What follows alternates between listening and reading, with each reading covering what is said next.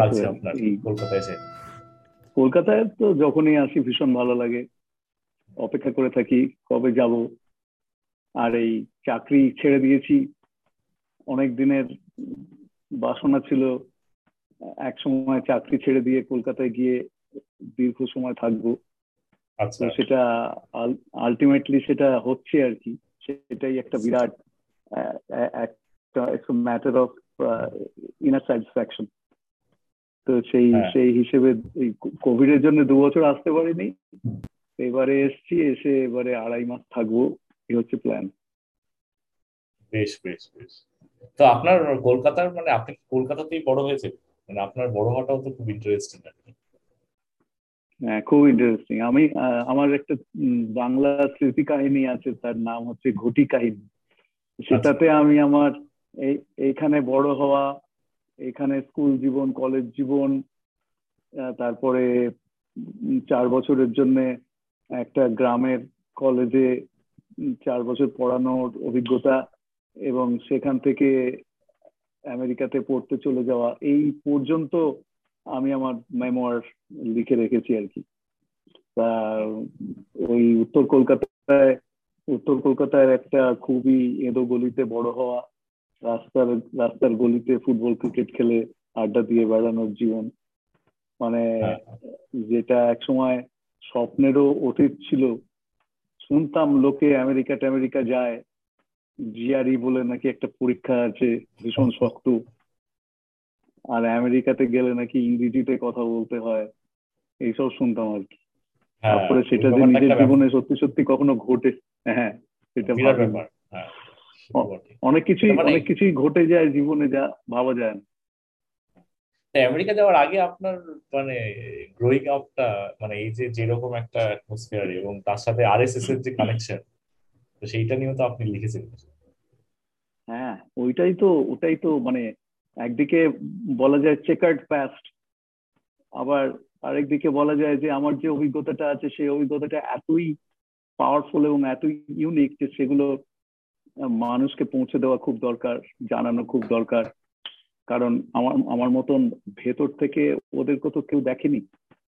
আর শুধু মানে 1-2 বছর তো নয়, দীর্ঘ প্রায় 20 বছর ওদের সঙ্গে কাটানোর যে অভিজ্ঞতা, 6 বছর বয়স থেকে 25-26 বছর বয়স পর্যন্ত, এটা একটা বিশাল ব্যাপার আর কি। তো সেইটা মানে ওখান থেকে চলে আসবার, বাইরে বেরিয়ে আসবার পরে একটানা লিখে যাচ্ছি, অনেক লেখা লিখেছি, বই বেরিয়েছে বেশ কয়েকটা, তা সেইগুলো মানুষের কাছে পৌঁছচ্ছে, মানুষ জানতে পারছে। তার কিছু কিছু ফল তো হয়, কারণ আমরা এক এক সময় হয়তো খুব নিরুৎসাহিত হয়ে পড়ি যে কি হবে এসব করে, কেই বা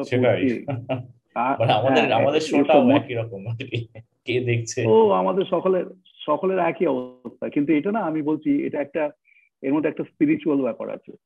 এই যে আমরা নিজেরা যেটা সঠিক মনে করি সেটা যে আমরা করে যাচ্ছি, এটা হচ্ছে সবচাইতে বড় আমাদের ইন্সপিরেশন। এটা হচ্ছে, এইটা একটা অদ্ভুত একটা স্পার্ক, যে স্পার্কটা যাদের ভেতরে সেই স্পার্কটা নেই তাদেরকে হাজার বোঝালেও সেটা বোঝানো যাবে, আর যাদের মধ্যে সেই স্পার্কটা আছে তাদের কেউ না বোঝালেও তারা সেই কাজটা করে যাবে।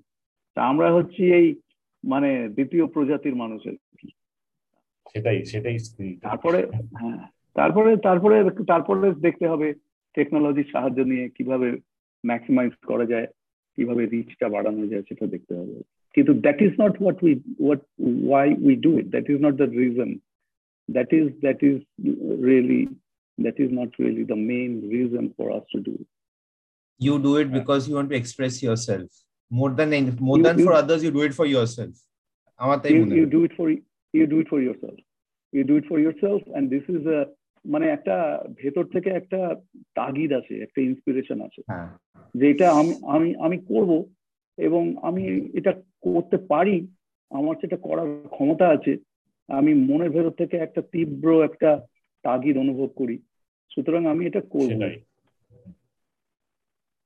হ্যাঁ, তা আপনার মানে ছোটবেলায় গ্রোয়িং আপটাতে যে ফিরে যাওয়া যাক, মানে এই ব্যাপারটা আরএসএস সেশন, সেটা নিয়ে মানে যদি কিছু শেয়ার করেন। হ্যাঁ, গ্রোয়িং আপ মানে ওইটা আরএসএস কানেকশনটা হচ্ছে আমার বাবা বেনারসে বড় হয়েছিলেন, হ্যাঁ, মানে আমাদের আমাদের যে পৈতৃক বাড়ি ছিল, আমার ঠাকুরদা হুগলির দশঘরা থেকে চলে গিয়ে কেন গেছিলেন আমি জানি না, কিন্তু শুনেছি উনি ওই হোমিওপ্যাথিক চিকিৎসা করতেন এবং কাশিতে গিয়ে খুব নাম করেছিলেন। ওখানে আমাদের একটা বিরাট একটা গণেশ মহল্লা বলে একটা জায়গা আছে, সেখানে একটা বিরাট বাড়ি ছিল। তারপরে সেই বাড়ি আমি মানে ছোটবেলায় তার ছবি টবি দেখেছি। তারপরে ওখানে আমার বাবা, কাকা সবাই ওখানে জন্মেছিলেন, আর বাবার ওইখান থেকেই RSS এ হাতে করি। তারপরে মানে ওই খুব খুব নাম করা মানে একটা ডেডিকেটেড প্রচারক ছিলেন আর কি, ওরা বলে প্রচারক। প্রচারক মানে হচ্ছে যে সব ছেড়ে ছুড়ে দিয়ে ওই CPM এর বা কমিউনিস্ট পার্টি যেরকম হোল টাইমার, ওরা ওদেরকে বলে প্রচারক। তা ওই বাবা ক্যাডার, হ্যাঁ। বাবা ওই করতে বেরিয়ে পড়লেন, কাজ পড়াশোনা পুরোটা শেষ করলেন না। তারপরে ওই he became very closely associated with Bajpayee and Advani. তারপরে গান্ধী হত্যার পরে বাবা জেলে গেলেন, এবং যখন জেল থেকে বেরিয়ে এলেন তখন দেখা গেল যে নেহেরু গভর্নমেন্টের সৌজন্যে চাকরি বাকরি পাওয়ার রাস্তা একেবারেই বন্ধ হয়ে গেল। তখন বাবা ওই তখন তো জনসংঘ ছিল RSS এর, যেটা এখন BJP আর কি। ওই ওখান থেকে বাবাকে কলকাতায় পাঠালো, বললো যে কলকাতায় আমাদের বাংলায় বাংলাভাষী লোকজন কিছু নেই, তুমি যাও ওখানে গিয়ে কাজ শুরু করো। বাবা তখন ওই UP থেকে কলকাতায় চলে এলেন। কলকাতায় এসে তারপরে বাবার আর কি যখন BA TA করলেন, তখন ওই প্রচারক জীবন থেকে গার্হস্থ্য জীবনে প্রবেশ করলেন। তারপরে আমার যখন 6 বছর বয়স, তখন বাবা আমাকে হাত ধরে ওই গোয়া বাগান, ওরা বলে শাখা মানে ব্রাঞ্চ আর কি, গোয়া বাগান শাখায় নিয়ে গিয়ে ভর্তি করে দিলেন। সেই RSS এর ছেলেদের সঙ্গে খেলাধুলো হই হই, তখন তো মানে আমি বাচ্চা ছেলে একটা, আমি আর কি বুঝি। হ্যাঁ, বন্ধু বান্ধব, প্রচুর বন্ধু বান্ধব। আপনার বইতে আছে একটা ইন্টারেস্টিং পার্ট লেখা ছিল যে প্রত্যেকটা খেলা হচ্ছে ইন্ডিয়ান অরিজিন, মানে হ্যান্ডকারচিফ চুরি করা, খো খো খেলা, এইসব টাইপের খেলা হিন্দু অরিজিন। ক্রিকেট ফুটবল খেললে চলবে না, না ক্রিকেট ফুটবল নিষিদ্ধ। এখন যে এই অমিত শাহ এবং এরা যে সব গুজরাট ক্রিকেট অ্যাসোসিয়েশন করছে, এসব করছে, তাতে ওদের কোনো আপত্তি নেই, কিন্তু ওরা চিরকাল আমাদের বলে এসছে এখনো, মানে এটা একটা অদ্ভুত এই যে হিপোক্রেসি গুলো, না হিপোক্রেসি গুলো কেউ বোঝে না। একদিকে অমিত শাহ গুজরাট ক্রিকেট অ্যাসোসিয়েশন করছে, হ্যাঁ, অন্যদিকে RSS এর মাঠে ক্রিকেট খেলা নিষিদ্ধ, এখনো নিষিদ্ধ। RSS এর মাঠে এখনো ক্রিকেট ফুটবল কোন রকম ওই সকল বিদেশি খেলা খেলা হয় না। ওদের ওদের মানে এই ব্যাপারগুলো বুঝতে হবে, হিপোক্রেসি মারাত্মক ধরনের, একদম ব্ল্যাক অ্যান্ড হোয়াইট, কিন্তু লোক একেবারে। তা ওইখানে নানান রকম খেলা খেলছি। তারপরে আস্তে আস্তে ওই সংগঠন করার ট্রেনিং শুরু হলো, কি করে ছোট ছোট গ্রুপ করে মিটিং করা যায়, তারপরে এজ গ্রুপ অনুযায়ী তাদেরকে ভাগ করে দিয়ে। তা আমি ওইভাবে আস্তে আস্তে থাকতে থাকতে থাকতে থাকতে before you know it I am now a leader. হ্যাঁ, তারপরে ওই বাবার থ্রুতে প্রথমে আমাকে বহু লোক চিনতো, তারপরে আমার নিজের কাজের থ্রুতেই আমাকে বহু লোক চিনতো, মানে এমন এমন লোক চিনতো RSS এর যে একেবারে সেই সময়কার টপ মানে সুপ্রিমো গোলওয়ালকার, গোলওয়ালকার আমাকে সামনে বসিয়ে আমার সঙ্গে কথা বলেছেন, এইরকম আর কি। হ্যাঁ, আমাদের বাড়িতে RSS এর মানে একেবারে ন্যাশনাল সমস্ত লিডাররা আমাদের বাড়িতে আসতেন। আর তখন ওদের ওদের মানে মানে in spite of their fascist ideology and history of communal rights and everything, ওদের লোকগুলো না অনেক অনেস্ট ছিল তখন, মানে ওদের ওদের regardless of their political ideology as a human being they were really exemplary, মানে না খেয়ে কাজ করে যাচ্ছে দিনের পর দিন। আমাদের এই বিধান সরণিতে তখন 26 নম্বর বিধান সরণিতে ওদের ওয়েস্ট বেঙ্গলের হেডকোয়ার্টার ছিল, এখন যেটা ওই বিডন স্ট্রিটে চলে এসছে, বিশাল বাড়ি। তখন ওরা একদম দারিদ্র্যের মধ্যে থাকতো। সে আমি ওখানে যেতাম, সে দেখছি যে সব ওই প্রচারকরা ওখানে পড়ে আছে, মানে দিনের পর দিন খাওয়া দাওয়া নেই, হয়তো দুটো রুটি আর আলু তরকারি খেয়ে পড়ে আছে, আর সারাদিন ধরে ঘুরে ঘুরে ঘুরে ঘুরে কাজ করে যাচ্ছে। তো ওই যে, এবং টাকা পয়সার ব্যাপারে কোন রকম তাদের কোনো লোভ নেই, একেবারে নির্লোভ, সমস্ত অনেস্ট লোকজন। কিন্তু যেই কথা বলতে যাচ্ছি তখনই দেখছি যে ওকে ফাইন, মানে these are very good people and I like them, কিন্তু এত রেসিস্ট, এত ধর্মান্ধ এবং ইতিহাসের এত বিকৃত তার একটা চেহারা দিচ্ছে, ভারতবর্ষটাকে একটা সম্পূর্ণ একটা টুইস্টেড ওয়ার্পড একটা চেহারা দিচ্ছে। তখনই আমার মনে হতো, কারণ আমি তো এদিকে একদিকে যেমন RSS পড়ছি, আরেকদিকে আমি স্কটিশ চার্চ কলেজিয়েট স্কুলে পড়ছি, সেখানে নজরুল ইসলাম পড়ছি, সেখানে রবীন্দ্রনাথ পড়ছি, সেখানে মাইকেল মধুসূদন পড়ছি, ধরনের। হ্যাঁ, মানে কেউ যদি প্রকৃত অর্থে বাঙালি হয় এবং বাংলা সাহিত্য, বাংলা ইতিহাস, বাংলা সংস্কৃতি, আমি আবার খুব গান গাইতে ভালোবাসি, গানটা আমার কাছে, সেই সব যখন দুটোর মধ্যে দেখছি কিছুতেই রিজলভ করা যাচ্ছে না। হ্যাঁ, মানে ওরা একটা হিন্দি কালচার, মানে পুরো বাংলা সংস্কৃতি, বাঙালি কালচারটা, বাঙালির যে জীবন পদ্ধতি বা জীবন দর্শন, সেটা ওদের কাছে একটা এলিয়েন কালচার, ওরা বোঝে না, একেবারেই বোঝে না। এবং এই যে বাঙালির যে, মানে যেটা বেঙ্গল রেনেসাঁসের যে সমস্ত অফশুট গুলো যে আমরা যেটা পেয়েছি একেবারে শেষের দিকে, এবং তার মধ্যে বিশেষ করে রবীন্দ্রনাথকে খুব বেশি করে কাছ থেকে, অন্তর থেকে পেয়েছি। হ্যাঁ, আমরা সত্যজিৎ রায়কে পেয়েছি। কিন্তু মানে একটা সময়, হ্যাঁ বল বল বল, মানে আমার যেটা প্রশ্ন ছিল যে RSS এখন বা জেনারেলি RSS থেকে একটা লিফ নিয়ে বিজেপি এখন যে বলে অ্যাবাউট দ্য বেঙ্গল রেনেসাঁ, ওদের জন্য বেঙ্গল রেনেসাঁ রিপ্রেজেন্টেটিভ হচ্ছে গিয়ে আনন্দমঠ কবিতাটা, যেটা বঙ্কিমচন্দ্র লিখেছিলেন।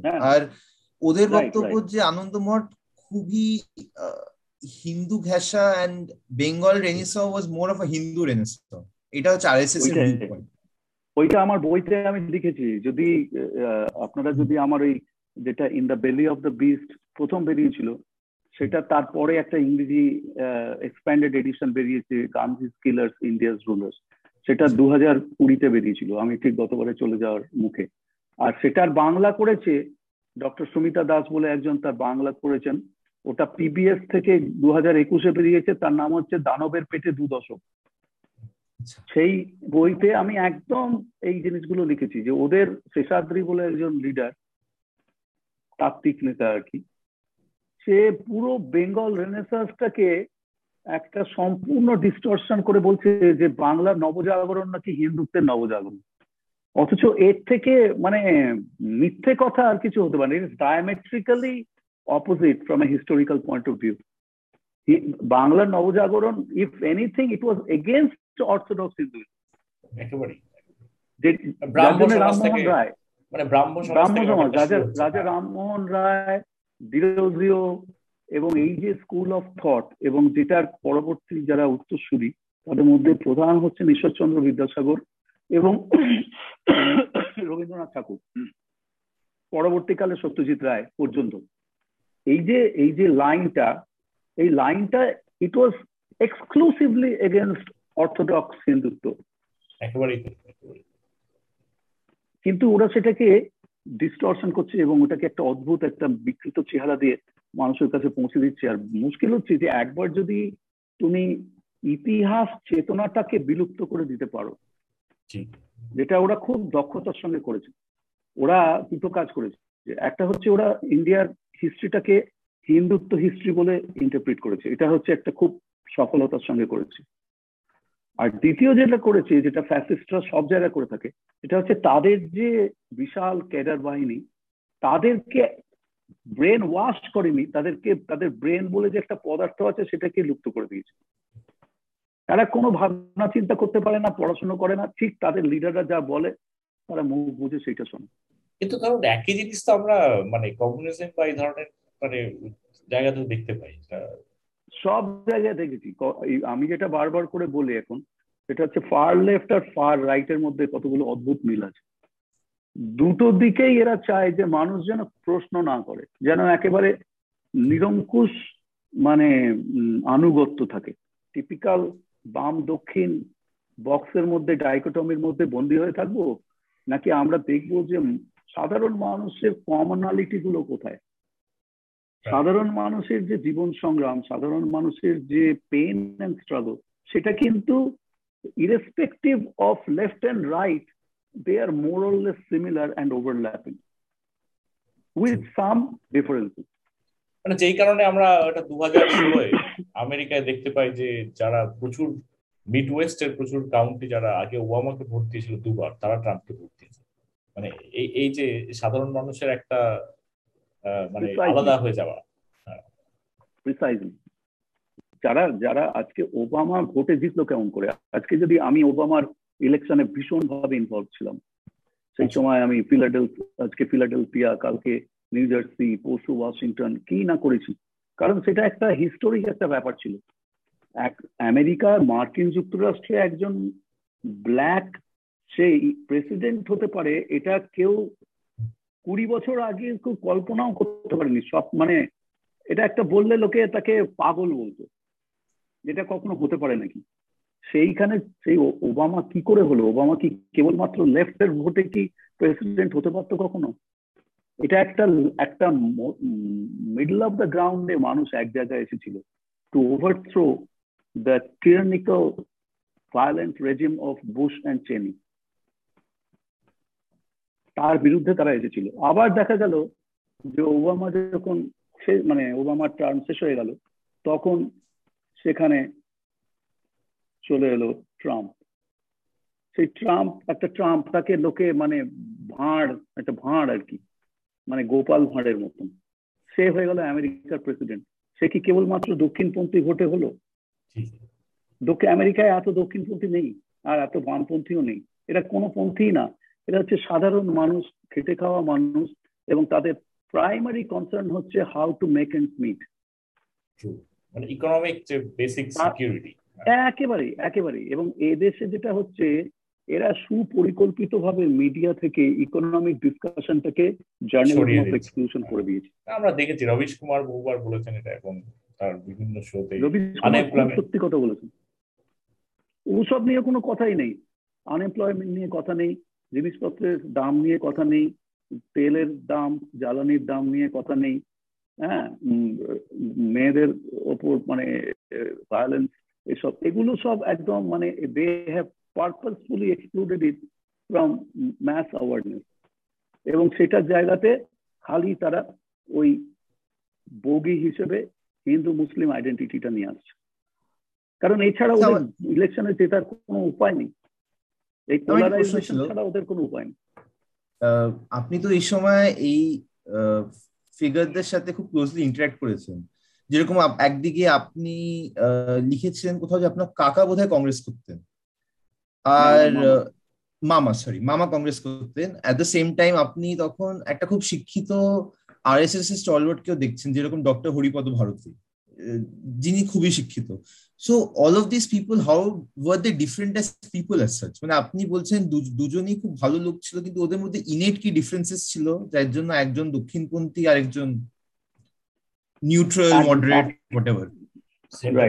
সেটা প্রধান তফাৎটা হচ্ছে along the line of intellectual analysis.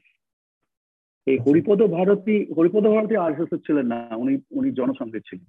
Haripada Bharati RSS থেকে আসেনি, কিন্তু যাই হোক ব্যাপারটা একই। ওদের যেটা আমি এখন, যেটা আমি লুকিং ব্যাক, তখন তো আমি অনেক কম বয়স, অত ভালো বুঝতাম না, হ্যাঁ, তখন আমি যেহেতু পলিটিক্যালি খুব ইনভলভ ছিলাম, ভীষণভাবে ইনভলভ ছিলাম। আমি ওদিকে মাঠে গিয়ে জ্যোতিবাবুর বক্তৃতাও শুনছি, আবার ওদিকে গিয়ে আমি হিরেন মুখার্জির, কালকে আমি আমার ওয়াইফকে বলছিলাম যে আমি জীবনের যতগুলো ভালো ভালো বক্তৃতা শুনেছি তার মধ্যে সবচাইতে আমার দারুণ ভালো লাগতো হিরেন মুখার্জির বক্তৃতা, ডক্টর হিরেন মুখার্জি, সিপিআই। হ্যাঁ, তখন তিনি অনেক বয়স হয়ে গেছে, আস্তে আস্তে কথা বলেন, হিয়ারিং এইড পড়া থাকতো, হ্যাঁ, আস্তে আস্তে আসতেন, কিন্তু ওরকম বাগ্মিতা আমি দেখিনি। সেই জায়গায় আমি বাজপেয়ীর বক্তৃতা শুনছি বা হরিপদ ভারতীর বক্তৃতা শুনছি, it is full of fluff, ভেতরে কিছু নেই, ইমোশনাল কথাবার্তা, তার সঙ্গে মানুষের দৈনন্দিন জীবনের জীবন সংগ্রামের কোনো সম্পর্ক নেই, যেটা অনেক বেশি ডাউন টু আর্থ বক্তৃতা ছিল জ্যোতি বসুর বা প্রিয়রঞ্জন দাস মুন্সির। দারুণ, মানে কথা বলছে মনে হবে যেন তোমার বাড়িতে বসে তোমার সামনে বসে মুখোমুখি গল্প হচ্ছে। হ্যাঁ, it sticks with you, it resonates with you. কিন্তু হরিপদ ভারতী বা বাজপেয়ীর বক্তৃতা শুনে দারুণ আমি হাততালি দিয়ে হ্যাঁ মানে বীর দর্পে হেঁটে বাড়ি চলে এলাম, মনে হলো যে না আমি ভারত উদ্ধার করি এইমাত্র বাড়ি ফিরছি। কিন্তু আসলে তারপরে আধ ঘন্টা পরে ভুলে গেলাম, কারণ মনে রাখার মতো কিছু নেই। তাহলে আপনি কি বলছেন যে এটা মানে characteristic of this kind of politics? Characteristic of this kind of politics, যেটা হিটলারের বক্তৃতাগুলো যদি আপনারা শোনেন, মুসলিমের বক্তৃতাগুলো যদি আপনারা শোনেন, দেখবেন যে একেবারে একরকম সমস্ত জিনিসটা। তখন তো ওই টেকনোলজির এত উন্নতি হয়নি, কিন্তু পুরো জিনিসটা হচ্ছে প্রি অর্কেস্ট্রেটেড। কি বলবে, কতক্ষণ বলবে, কোথায় থামবে, কোথায় হাসবে, কোথায় লাফাবে, কোথায় হাত ফিস্ট করবে, পুরো জিনিসটা রিহার্স করা থাকতো। তখনকার দিনে ওরকম ভাবে করে গেছে। আর এখন তো সেটা একটা মানে নতুন চেহারা নিয়েছে। এখন তো মানে সবকিছু ইয়ে হয়ে যাচ্ছে, যাকে বলে প্রি রেকর্ডেড বা ইনস্ট্রাক্টেড, লুকোনো মাইক্রোফোন এটসেট্রা এটসেট্রা। হ্যাঁ, মানে এদের এদের এদের পুরো জিনিসটাই হচ্ছে মানুষকে তাদের জীবনের যে জ্বলন্ত সমস্যাগুলো সেগুলো ভুলিয়ে দাও। কারণ সাইকোলজিটা খুব দারুণ, কিন্তু এটা সাইকোলজিটা হচ্ছে মানুষ তার দুঃখের কথা শুনতে চায়, মানুষ তার কষ্টের কথা বলতে চায় না, মানুষ চায় উজ্জ্বল ভবিষ্যতের স্বপ্ন দেখতে। আমরা তোমাকে উজ্জ্বল ভবিষ্যতের স্বপ্ন দেখাবো। ইটস পিওর ক্র্যাপ, বুলশিট, এর মধ্যে কোনো সত্যতা নেই, কিন্তু আমরা তোমাকে স্বপ্নটা দেখাচ্ছি। এবং আমি জানি যে তুমি এখন এই মুহূর্তে খুব ভীষণ মানে ডিফিকাল্টির মধ্যে আছো, কিন্তু তুমি স্বপ্ন দেখতে খুব ভালোবাসো। মানে স্বপ্ন অলসো মানে একটা একটা ডিগনিটি অ্যাসাইন করা, মানে একটা পার্টিকুলার আইডেন্টিটিকে যদি মানে ক্রমাগত পুশ করা হয়, তাহলে একটা ডিগনিটি অ্যাসাইন করা হয়। যে ধরুন ইকোনমিক সিস্টেমে, কারেন্ট ইকোনমিক সিস্টেমে যে লোকটা মানে আজকে বেসিক্যালি একদম মার্জিনে আছে, তার তো কোনো ডিগনিটি নেই ইকোনমিক, কিন্তু সে অন্য জায়গায় একটা ডিগনিটি পাচ্ছে, অন্য জায়গায় একটা ডিগনিটি খুঁজছে। এবং সেই ডিগনিটির স্পেসটা আমি তোমাকে দিচ্ছি। আমি তোমাকে বলছি মেক আমেরিকা গ্রেট এগেন, কিন্তু আমরা তোমাকে বলছি না যে কোন আমেরিকা গ্রেট এগেন, কোন আমেরিকা গ্রেট ছিল যে সময় স্লেভদের দিয়ে জন্তুর মতো খাটিয়ে নেওয়া হতো। সেই সময় কি আমেরিকা গ্রেট ছিল, নাকি যে সময় রাস্তায় গুলি করে কালোদের লিঞ্চ করা হতো সেই সময় গ্রেট ছিল, নাকি যে সময় মেয়েদের ভোটাধিকার ছিল না সেই সময় গ্রেট ছিল, নাকি যে সময় ট্রেড ইউনিয়নের অধিকার ছিল না আর মানুষকে খাটিয়ে নেওয়া হতো 18 ঘন্টা 20 ঘন্টা সেই সময় গ্রেট ছিল? কখন গ্রেটটা ছিল ভাই? কিন্তু সেই আলোচনাটা নেই। সেরকম ঠিক এখানে RSS, হ্যাঁ, রামরাজ্য, কোন রামরাজ্য, সেই রামরাজ্য গল্পটা কতটা সত্যি, কতটা ফিকশন, কতটা মেক বিলিভ। অর্থাৎ তোমাকে ভালো লাগার গল্প শোনানো হচ্ছে, তোমাকে একটা ড্রাগের মতন, তোমাকে একটা বিভিন্ন ধরনের মাদকে আমরা আসক্ত করে রাখছি, যাতে তুমি বাস্তব জীবনের কথা বেশি না বলো বা না ভাবো। And it works so well. আর তুমি শত্রু খুঁজছো, আমরা তোমাকে শত্রু চিহ্নিত করে দিচ্ছি। আমেরিকায় শত্রু হচ্ছে আগে ছিল ব্ল্যাকরা, তারপরে এখন হচ্ছে মেক্সিকান ইমিগ্রেন্টরা, আর ইন্ডিয়াতে এখন হচ্ছে মুসলমানরা আর দলিতরা, এরা হচ্ছে শত্রু। ব্রাজিলে হচ্ছে অ্যামাজন ট্রাইবস। যেখানে যে দেশে যেমন শত্রু চিহ্নিত করলে কাজে লাগে। তোমাকে আমি দলিত বোধহয় এখন আর শত্রু নেই ইন্ডিয়াতে বোধহয়, কারণ এখন তো বিজেপি অনেকটা কোঅপ্ট করেছে। পশ্চিমবঙ্গে Dalit politics was not never really a big factor. মানে প্রচুর দলিত আছে, কিন্তু কম্পেয়ার্ড টু অন্ধ্রপ্রদেশ আর ইউপি আর বিহার আর মধ্যপ্রদেশ, পশ্চিমবঙ্গে ওরকম তো একটা সাংঘাতিক জ্বলন্ত সমস্যা নয়। Again because of West Bengal, history of reformation movement. হ্যাঁ, তারপরে কমিউনিস্ট মুভমেন্ট পশ্চিমবঙ্গে, যদিও কমিউনিস্টরা ওই আমাদের মতোই একজন ব্যানার্জি, একজন মুখার্জি আর একজন গাঙ্গুলিকেই চিরকাল পলিটব্যুরোতে রেখেছে, হ্যাঁ, কিন্তু অ্যাটলিস্ট ওরা কখনো ওই দলিতদের অ্যান্টি দলিত কথাবার্তা বা অ্যান্টি মুসলিম কথাবার্তা এগুলো কখনো বলেনি। এই যে ইতিহাসটা, এই ইতিহাসের ফলে আজকে পশ্চিমবঙ্গে মুসলমান বলুন আর দলিত বলুন, তাদের কিছুটা তারা ডিগনিটি নিয়ে বসবাস করে। আরএসএস এর জন্ম লগ্ন থেকেই তারা একেবারে পুরো নাথদের স্টাইলে সংগঠন গড়ে তুলেছে। 1925 থেকে আজকে 2025, অনেক একেবারে মানে মুসলিনি আর হিটলারের আদলে সংগঠনটাকে গড়ে তুলেছে, এবং তাদের আলটিমেট উদ্দেশ্য হচ্ছে যে তারা ভারতবর্ষকে হিন্দু রাষ্ট্রে পরিণত করতে চায়। সেখানে মুসলমানরা বলেই দিয়েছে, সাভারকার, গোলওয়ালকার বারবার করে বলেছে যে Muslims will, if Hindus can do it their way, then Muslims will play the part of Jews in Germany. Arun Shourie বক্তব্য যে BJP is equal to Congress plus cow, উনি এটা বলেছিলেন, and that led to a lot of debate, discussion. আপনি কি agree করেন, নাকি you feel they are very different in terms of DNA? আরেকবার বলুন কোটেশনটা, আমি ঠিক বুঝতে পারলাম। অরুণ শরী বলেছিলেন BJP is equal to Congress plus cow. Congress plus cow, well আমি ঠিক এতটা এরকম ভাবে বলবো না, কারণ যদিও কংগ্রেসের ইতিহাস খুব খারাপ, এবং কংগ্রেস মুসলিম লীগের সঙ্গে হাত মিলিয়েছে, কংগ্রেস যত রকম সাম্প্রদায়িক শিখ জেনোসাইডের কথা আমরা কোনোদিনও ভুলতে পারি না। কিন্তু যদি ওভারঅল কংগ্রেসের হিস্ট্রি আর এই আরএসএস এর হিস্ট্রি দেখা যায়, তাহলে দেখা যাবে যে কংগ্রেসের মধ্যে অন্তত যে সুভাষ বোস ফ্যাকশন যেটা ছিল, বা গোখেল ফ্যাকশন যেটা ছিল, লালা লাজপত রায়, এই যে দিকটা যেটা ছিল, তাদের যে কংগ্রেসটা ছিল, সেই কংগ্রেস কিন্তু ভারতের স্বাধীনতার জন্য অনেক রক্ত দিয়েছে, অনেক কাজ করেছে, অনেক লোক জেলে গেছে, সবকিছু করেছে। আর আরএসএস এর হিস্ট্রি হচ্ছে যে তারা স্বাধীনতা সংগ্রাম থেকে শতহস্ত দূরে ছিল, এবং ব্রিটিশদের কোলাবোরেটর হিসেবে কাজ করত।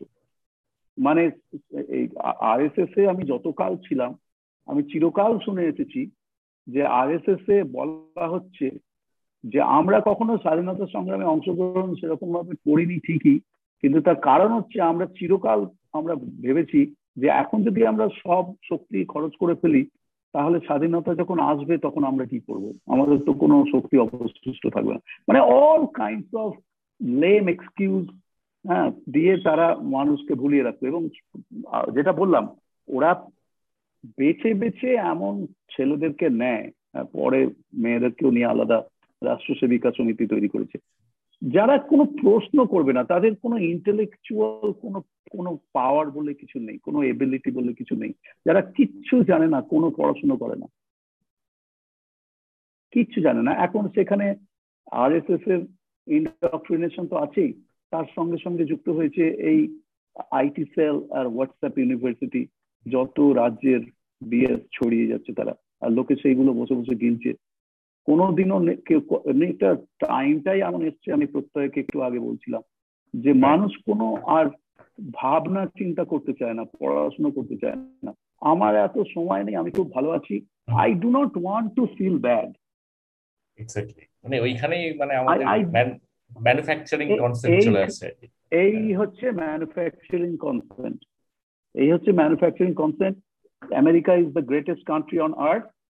তো আমি যদি প্রশ্ন করি যে আচ্ছা তাই যদি হয়, তাহলে আমেরিকাতে কোভিডে পৃথিবীর সবচেয়ে বেশি লোক মরে গেল কেন? অফিশিয়ালি সেটা নিয়ে একটা ডিবেট চলছে, মানে that is how you should form your question, যাতে মানুষ বুঝতে পারে, মানুষকে মুখোমুখি চ্যালেঞ্জ করতে হবে। ঠিক আছে, America is the greatest country on earth, তাহলে আমেরিকাতে 10 লক্ষ প্লাস মানুষ কোভিডে মারা গেল কেন? মানে এটা অনেকটাই তো বলেছে যে মানে এই যে পাবলিক হেলথ যেভাবে নেগলেক্টেড আমেরিকায়, টোটালি মানে একদম আমেরিকার public health system is a disaster.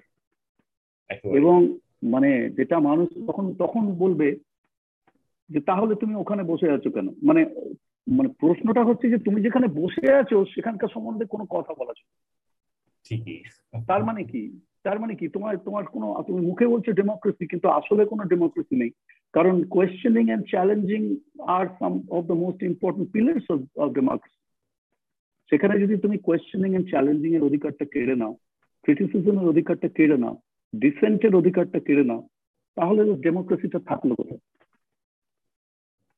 এবং সেটাই করছে মিডিয়া, ঠিক সেটাই করছে মিডিয়া, এমন ভাবে তাদের ম্যানুফ্যাকচারিং কনসেন্টটা করছে যে লোকে বলবে কোথায়, এই তো দেখো ওখানে কি সুন্দর ফ্রিডম অফ স্পিচ, সব কথাই তো মিডিয়াতে বলা হচ্ছে, এই দেখো এখানে ফক্স আছে রাইট উইং আর এখানে সিএনএন আছে লেফট উইং, কিন্তু ওই চমস্কির কথা হচ্ছে যে একটা বিউটিফুল টানেল তৈরি করা হয়েছে, টানেল ভিশন, সেই টানেল ভিশনের মধ্যে সাংঘাতিক ডিবেট হচ্ছে, ফাটাফাটি ডিবেট হচ্ছে, কিন্তু টানেল ভিশনের বাইরে যে বিরাট পৃথিবীটা রয়ে গেছে সেটার সম্পর্কে কোনো কথাই হচ্ছে না, কারণ that is journalism of exclusion.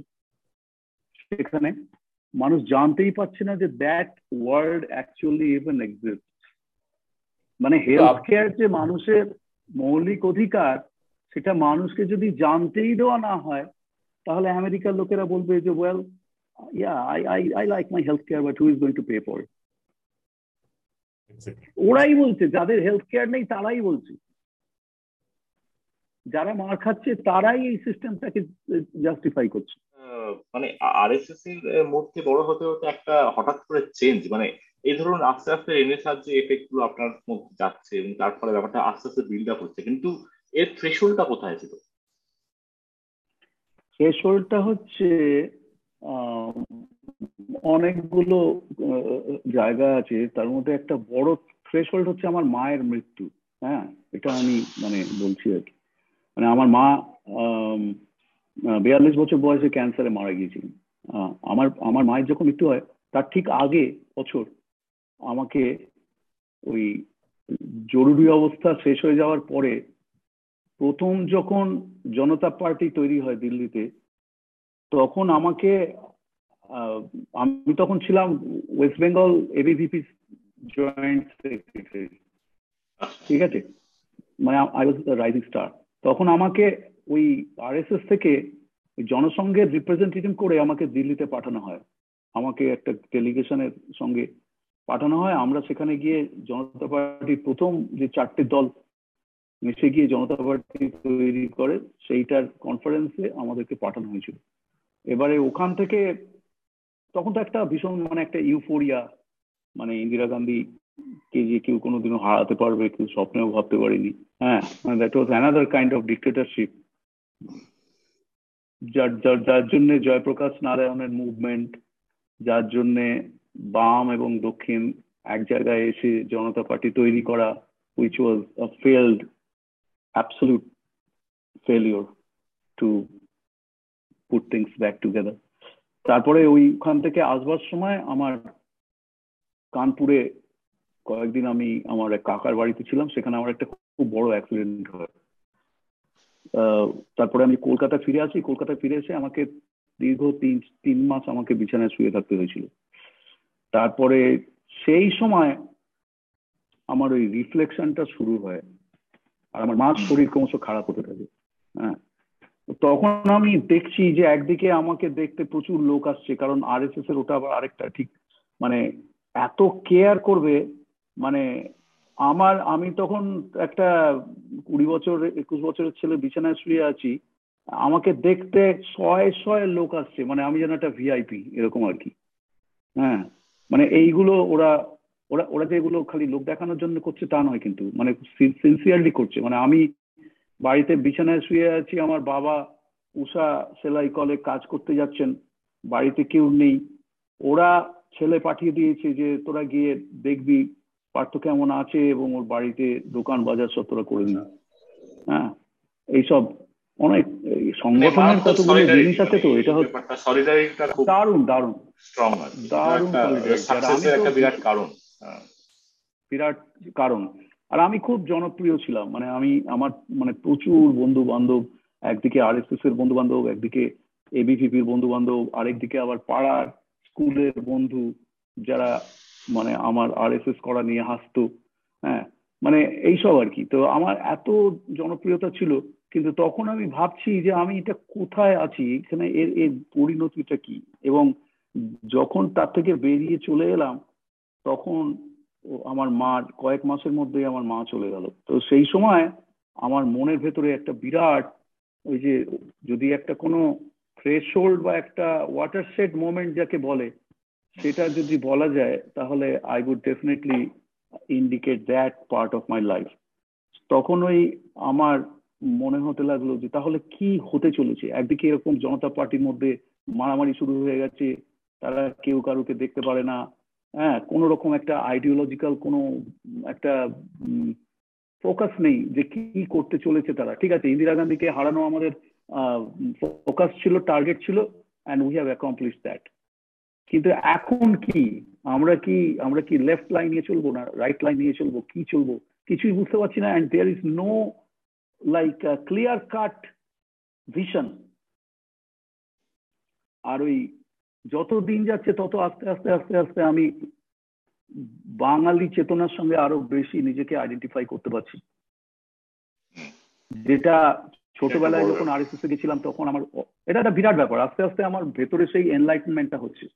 সেখানে একদিকে রবীন্দ্রনাথ, একদিকে বিভূতিভূষণ, জীবনানন্দ, সত্যজিৎ রায়, মৃণাল সেন, ঋত্বিক ঘটক, হ্যাঁ মানে এই যে ট্রান্সফরমেশনটা হচ্ছে, এই ট্রান্সফরমেশনটা ভেতরে ভেতরে এতদিন ধরে হচ্ছিলই, কিন্তু সে একটা রাস্তা খুঁজে পাচ্ছিল না তাকে এক্সপ্রেস করবার। আমার মার মৃত্যুটা আমার সামনে সেই একটা কি বলবো একটা সুইচ ওভার পয়েন্ট নিয়ে এসেছিল। এবং তারপরে আমি আস্তে আস্তে ওদের থেকে বেরিয়ে আসি। একটা বড় কনফারেন্স হচ্ছিল, আমি সেখানে আমার একটা লম্বা লিস্ট অফ কোয়েশ্চেন্স করে সাইক্লো স্টাইল করে যত লোক এসেছিল, ডেলিগেট এসেছিল, তাদের সবার মধ্যে বিতরণ করে যে এই প্রশ্নগুলোর উত্তর যদি আমি না পাই তাহলে আমি আমার এই এতকালের দীর্ঘ RSS কানেকশন থেকে আমি নিজেকে প্রত্যাহার করে নিচ্ছি বলে আমি বেরিয়ে চলে এসেছি। এবং যত লোক এসেছিল মানে ন্যাশনাল লিডার, স্টেট লিডার, মানে আমাদের ওয়েস্ট বেঙ্গলের অধ্যাপক অমল কুমার বসু, বসন্ত রাও ভাট, মানে যত বড় বড় লিডার ছিল, কেশব দীক্ষিত যিনি আমাকে প্রথম দিল্লিতে পাঠান, উনি এখনো বোধহয় বেঁচে আছেন, যাই হোক, তা এদের হাতে দিয়ে আমি ওখান থেকে বেরিয়ে চলে আসি। And that was the end of my RSS life. কষ্ট হয়নি? কেন এরা তো আপনার বন্ধু ছিল, মানে ছোটবেলার বন্ধু একদম, এদের সাথে আপনি লিখে বড় হয়েছেন।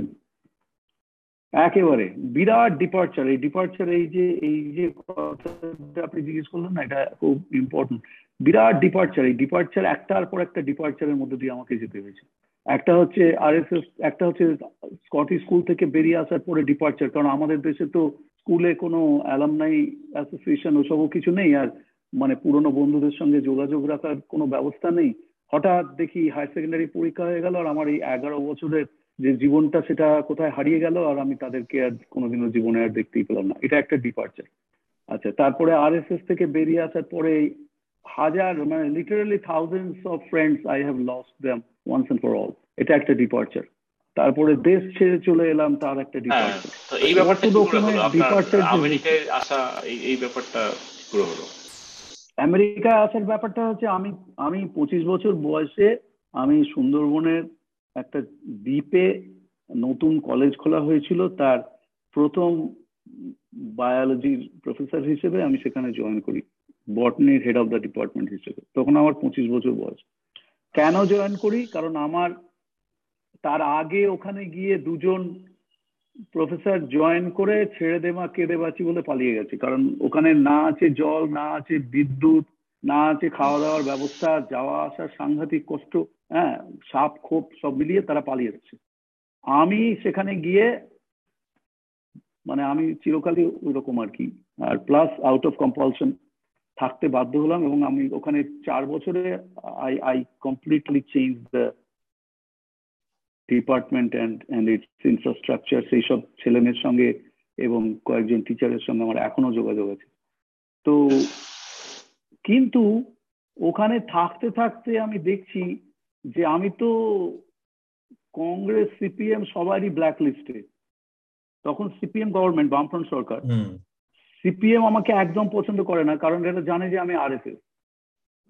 যদিও মানে আমি আরএসএস থেকে বেরিয়ে চলে এসেছি, কিন্তু তারা সেই ইতিহাসটা জানে না, তারা আমাকে দাগিয়ে আসামি মতন দেখে। হ্যাঁ, আমি তো যদি ওখান থেকে আমার কলকাতায় আসার কোনো দিনও কোনো সম্ভাবনাই নেই, কারণ আমি যে ওখানে চাকরিটা পেয়েছি এবং চাকরিটা পার্মানেন্ট হয়ে গেছে, এটাতেই তাদের প্রচন্ড গাত্রদাহ যে কি করে আমাদের পারমিশন ছাড়া এই ছেলেটাকে এখানে পার্মানেন্ট চাকরি দেওয়া হলো।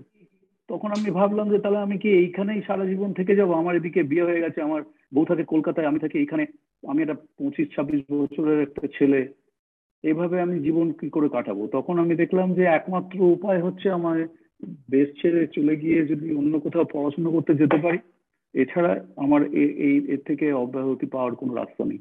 তখনই আমি ওখানে ওই হ্যারিকেনের আলোতে বসে বসে লুকিয়ে লুকিয়ে জিআরিয়া টোয়েফলের বই পড়তে শুরু করলাম, কারণ জানাজানি হয়ে গেলে আবার আমার যাওয়াটা আটকে দেবে। হ্যাঁ, এই সবকিছু আমার ঘটি কাহিনীতে আমি খুব খোলাখুলি ভাবে লিখেছি সেই সময়কার অবস্থাটা। তারপরে আমি চলে গেলাম পড়াশোনা করতে। হ্যাঁ, হ্যাঁ, ওই মাস্টার্স করতে পিএইচডির জন্য অ্যাপ্লাই করেছিলাম।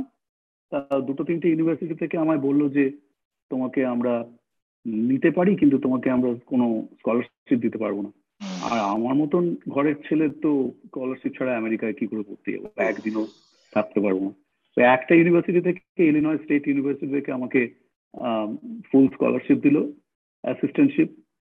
আর আমি ওই বললো কিন্তু আমরা তোমাকে পিএইচডিতে নিতে পারবো না ডিরেক্টলি, তোমাকে আরেকটা মাস্টার্স ডিগ্রি করতে হবে। তখন আমি মাস্টার্স করতে চলে গেলাম। আমার একটা প্রশ্ন ছিল, সার্কলিং ব্যাক আ বিট, আপনি ফ্রম ভেরি ক্লোজ কোয়ার্টার্স দেখেছেন the formation of Janata party, specially 77 বিক্রির পরে কি করে কংগ্রেস অর্গানাইজেশন, লোকদল, মানে জনসং এটসেট্রা সবাই একটা কমন প্ল্যাটফর্ম বানিয়েছিল। And you even had Vajpayee, Advani in power, they were holding important portfolios. তখন কি কি কম্প্রোমাইজ ইনভলভ ছিল টু ফর্ম দ্যাট ফ্রন্ট, আপনি যদি একটু বলতে পারেন? Because you had a ring side view to that entire thing. ওরা বলেছিল যে ওদের কতগুলো মিনিমাম মানে কমন ফর্মুলা ইউজ করেছিল, যেগুলো যার মধ্যে প্রধান হচ্ছে যে ওরা মানে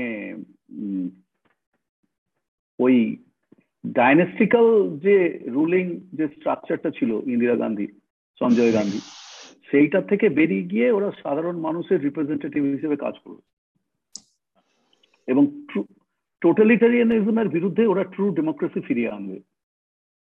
কারণ ইন্দিরা গান্ধীর জমানার শেষের দিকে it really became a totalitarian regime.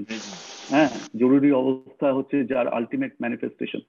তো ওইটা একটা মানে আউট অফ রিয়াকশন মানুষ তখন পাগলের মতন হয়ে গিয়ে, এবং জয়প্রকাশ নারায়ণের ইনভলভমেন্টটা খুব বেশি ছিল। মানে জয়প্রকাশ নারায়ণের মতন একজন সর্বত্যাগী মানুষ with a very socialist background যদি এটা লিডারশিপে না থাকতেন, তাহলে কিন্তু এই জনতা পার্টি ফর্ম করতো না এবং ইন্দিরা গান্ধীকেও হারানো সম্ভব হতো না। তারপরে ওরা জরুরি অবস্থার সময় জয়প্রকাশ নারায়ণকে জেলে স্লো পয়জনিং করে এবং উনি কিডনি ফেল করে যায়, এবং বেরিয়ে আসার কিছুদিন পরেই তিনি মারা যান। এইবারে যখন মিনিস্ট্রিটা তৈরি হলো, মিনিস্ট্রিটা তৈরি হওয়ার পরে দেখা গেল যে বাজপেয়ী, আদবাণী পোস্ট, দুটো ইম্পর্টেন্ট পোস্ট, ভীষণ ইম্পর্টেন্ট পোস্ট। মানে ফরেন অ্যাফেয়ার্স মিনিস্ট্রি হচ্ছে বাজপেয়ীর, আর ইনফরমেশন অ্যান্ড ব্রডকাস্টিং হচ্ছে আদবাণীর, আর প্রাইম মিনিস্টার হচ্ছে মোরারজি দেশাই, যে হচ্ছে একেবারে একটা মানে মানে কি বলবো, একটা চরম প্রতিক্রিয়াশীল একটা লোক, যে একেবারে একটা, তার সঙ্গে তো সিআই এর কানেকশন ছিল। পরে সিমুর হার্শের বই বেরিয়েছিল যে মোরারজি দেশাই সিআই এ কানেকশন। তো এই মানে আমেরিকার বসিয়ে দেওয়া লোক। তখন ওরা ওদেরকে, আর এরাও প্রো আমেরিকান, এই বিজেপি তখন, যে বিজেপি তখনও তৈরি হয়নি, মানে তখনও জনসংঘ, জনতা পার্টির মধ্যে প্রথম ছিল জনতা ফ্রন্ট, তারপরে সেটা হলো জনতা পার্টি, ওদের জনসংঘ তুলে দিল ওরা সবকিছু। আর এদিক থেকে যারা লেফটের দিক থেকে যারা গিয়েছিল, তাদের মধ্যে সিপিএম সিপিআই এরা সব সাপোর্ট করছিল বাইরে থেকে, ওরা মিনিস্ট্রিতে যায়নি। হ্যাঁ, তাদের কোনো তেমন রোলই নেই, কারণ তারা এমনিতেই বারবার মূর্খতা, তাদের মানে মূর্খতার শেষ নেই। তারা ওর মধ্যে আছে কিন্তু মিনিস্ট্রিতে জয়েন করছেন, তারপরে উইথড্র করে নিল। এদিকে এদেরও কোনো পাওয়ার নেই। সোশ্যালিস্ট পার্টি তার মধ্যে আছে দু চারজন, সোশ্যালিস্ট পার্টির লোকেদেরও কোনো তেমন পাওয়ার নেই। রাজনারায়ণ, মধুলিমায়, এদের কোনো তেমন পাওয়ার নেই। মানে পুরো জিনিসটাই আস্তে আস্তে আস্তে আস্তে দক্ষিণপন্থী যারা ছিল, যারা জয়প্রকাশ নারায়ণের মুভমেন্টটাকে কেবলমাত্র কাজে লাগিয়েছিল ক্ষমতায় আসার জন্য,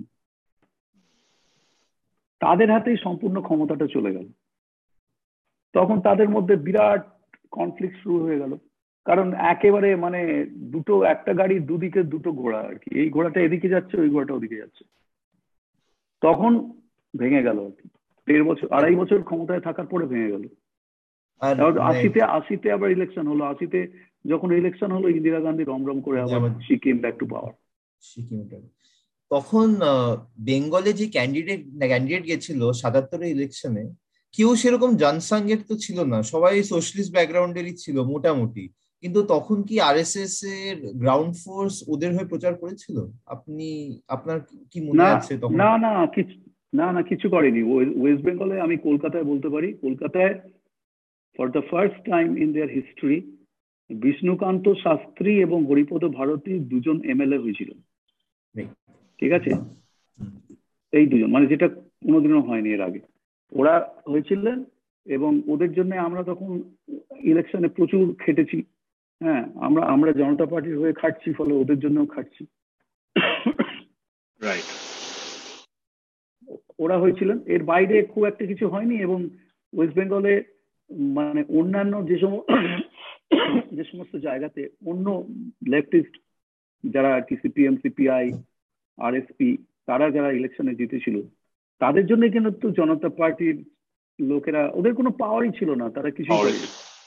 আর আপনি ইউএসএ গেলেন, সেটা হচ্ছে আপনার 80 শেষের দিকে, 85 ওই সময়টায়। আমি 81-তে যখন কলেজে পড়াতে শুরু করি, 81 থেকে 85 পর্যন্ত I became very close with left movement. তখন আমার ওই হয় কি, যখন ওই একটা রাজনীতি থেকে বেরিয়ে এসে অ্যাজ এ পলিটিক্যাল অ্যানিমাল, আমি তাহলে তখন কোথায় যাব? আমার তো একটা রিফিউজ খুঁজছি। তো রিফিউজটা খুঁজে পেয়েছিলাম ওই West Bengal college and universities teachers association, ওয়েবকিউটা। আচ্ছা, that was dominated by CPM. ওইখানে গেলাম, সিপিএম তখন পাওয়ারেও আছে। ওইখানে যখন আমি গেলাম, তখন I found some good friends from left parties. কিন্তু ওইখানে গিয়ে দেখি ওরা আমার কথা জানে অলরেডি। তখন ওরা বলছে, এই ছেলেটা এখানে আসছে কেন?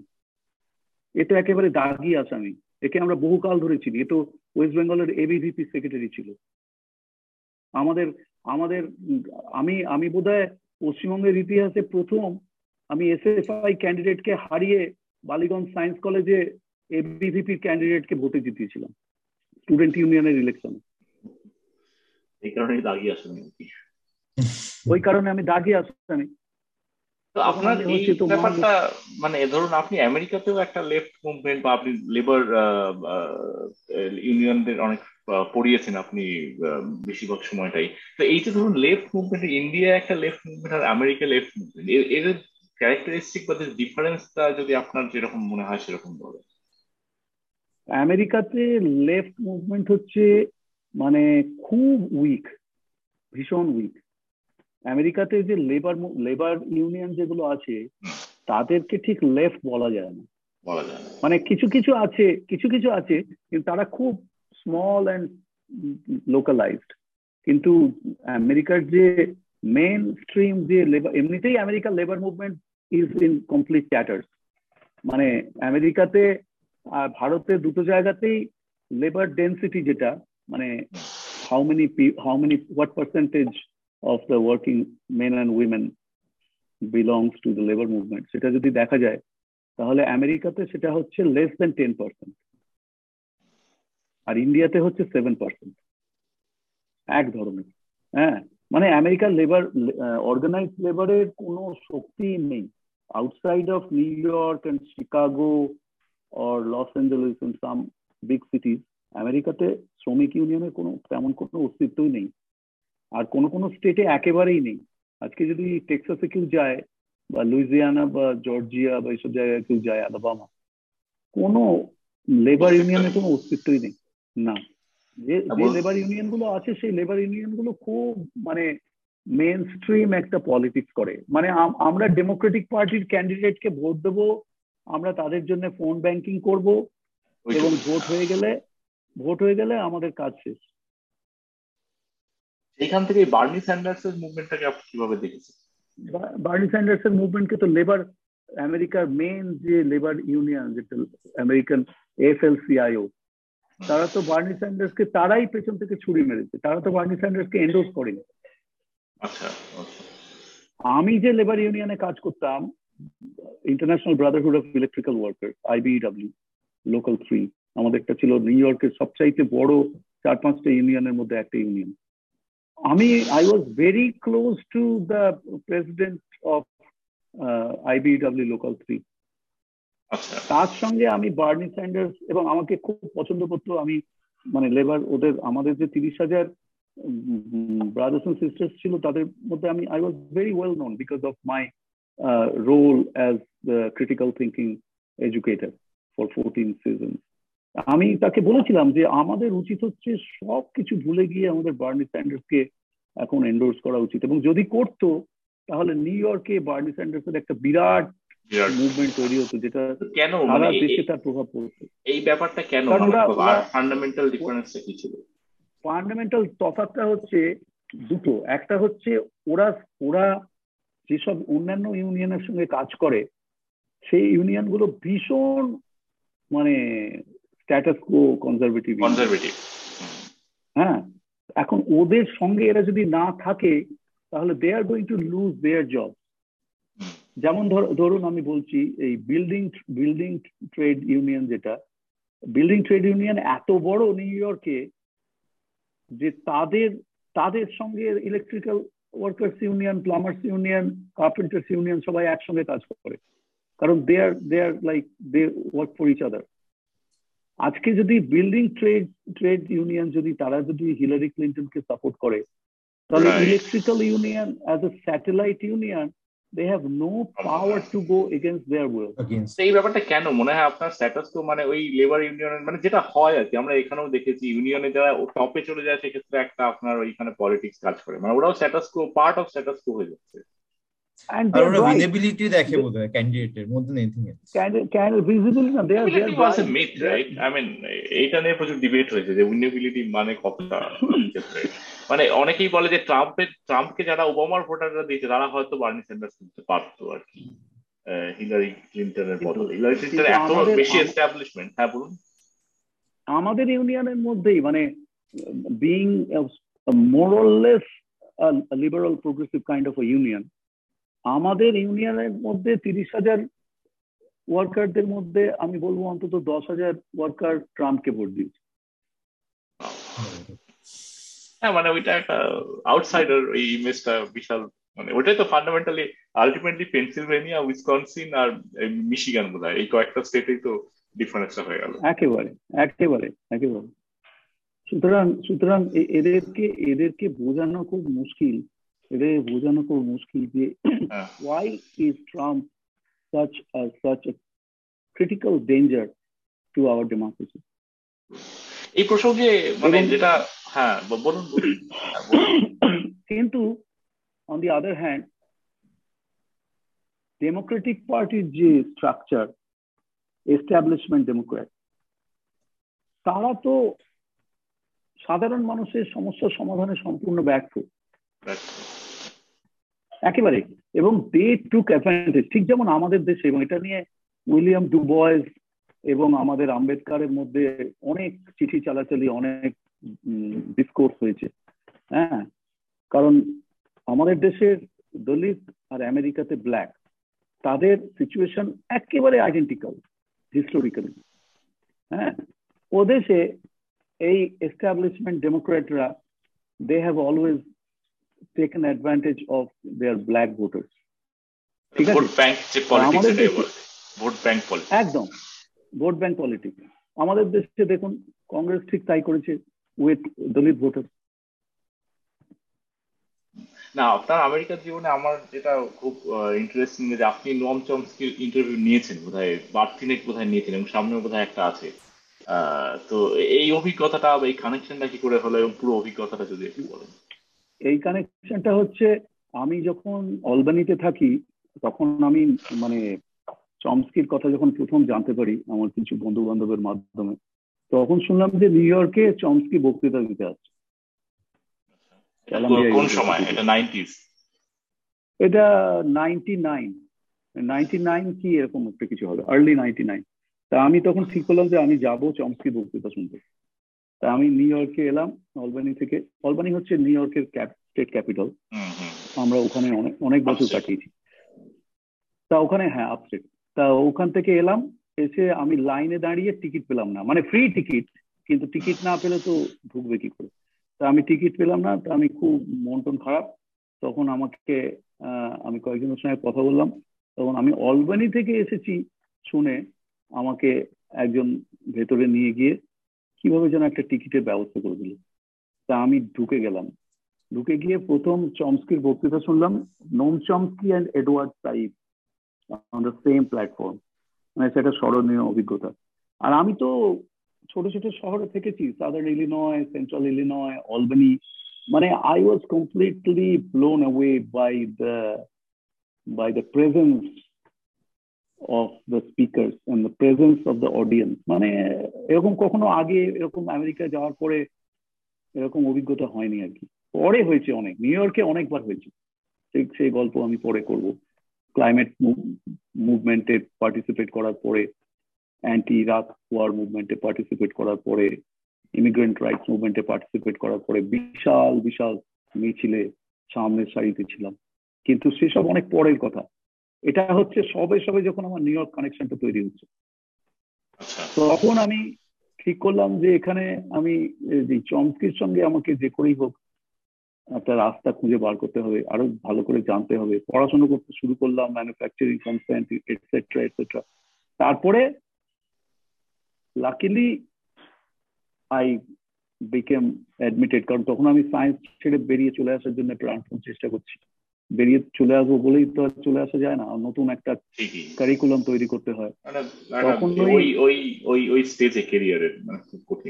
হ্যাঁ, রাইট রাইট। তারপরে আমি যখন কলম্বিয়াতে এসে হাজির হলাম শেষ পর্যন্ত 99-এর অগাস্টে, তখন প্রথম থেকেই আমরা কয়েকজন বন্ধু ঠিক করলাম যে আমরা চমস্কিকে এখানে স্পিকার হিসেবে নিয়ে আসবো।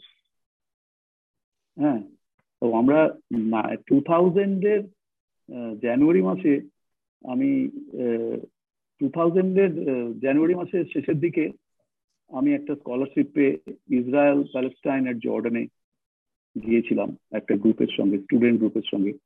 ঠিক যাওয়ার আগে, কয়েকদিন আগে আমরা চমস্কিকে আমাদের ডিপার্টমেন্টে নিয়ে এসেছিলাম বক্তৃতা দেওয়ার জন্য, এবং সেই থেকে চমস্কির সঙ্গে আমার কানেকশনটা থেকে গেছে প্রায়। মানে মানে I had the huge fortune to have interacted with him for many years.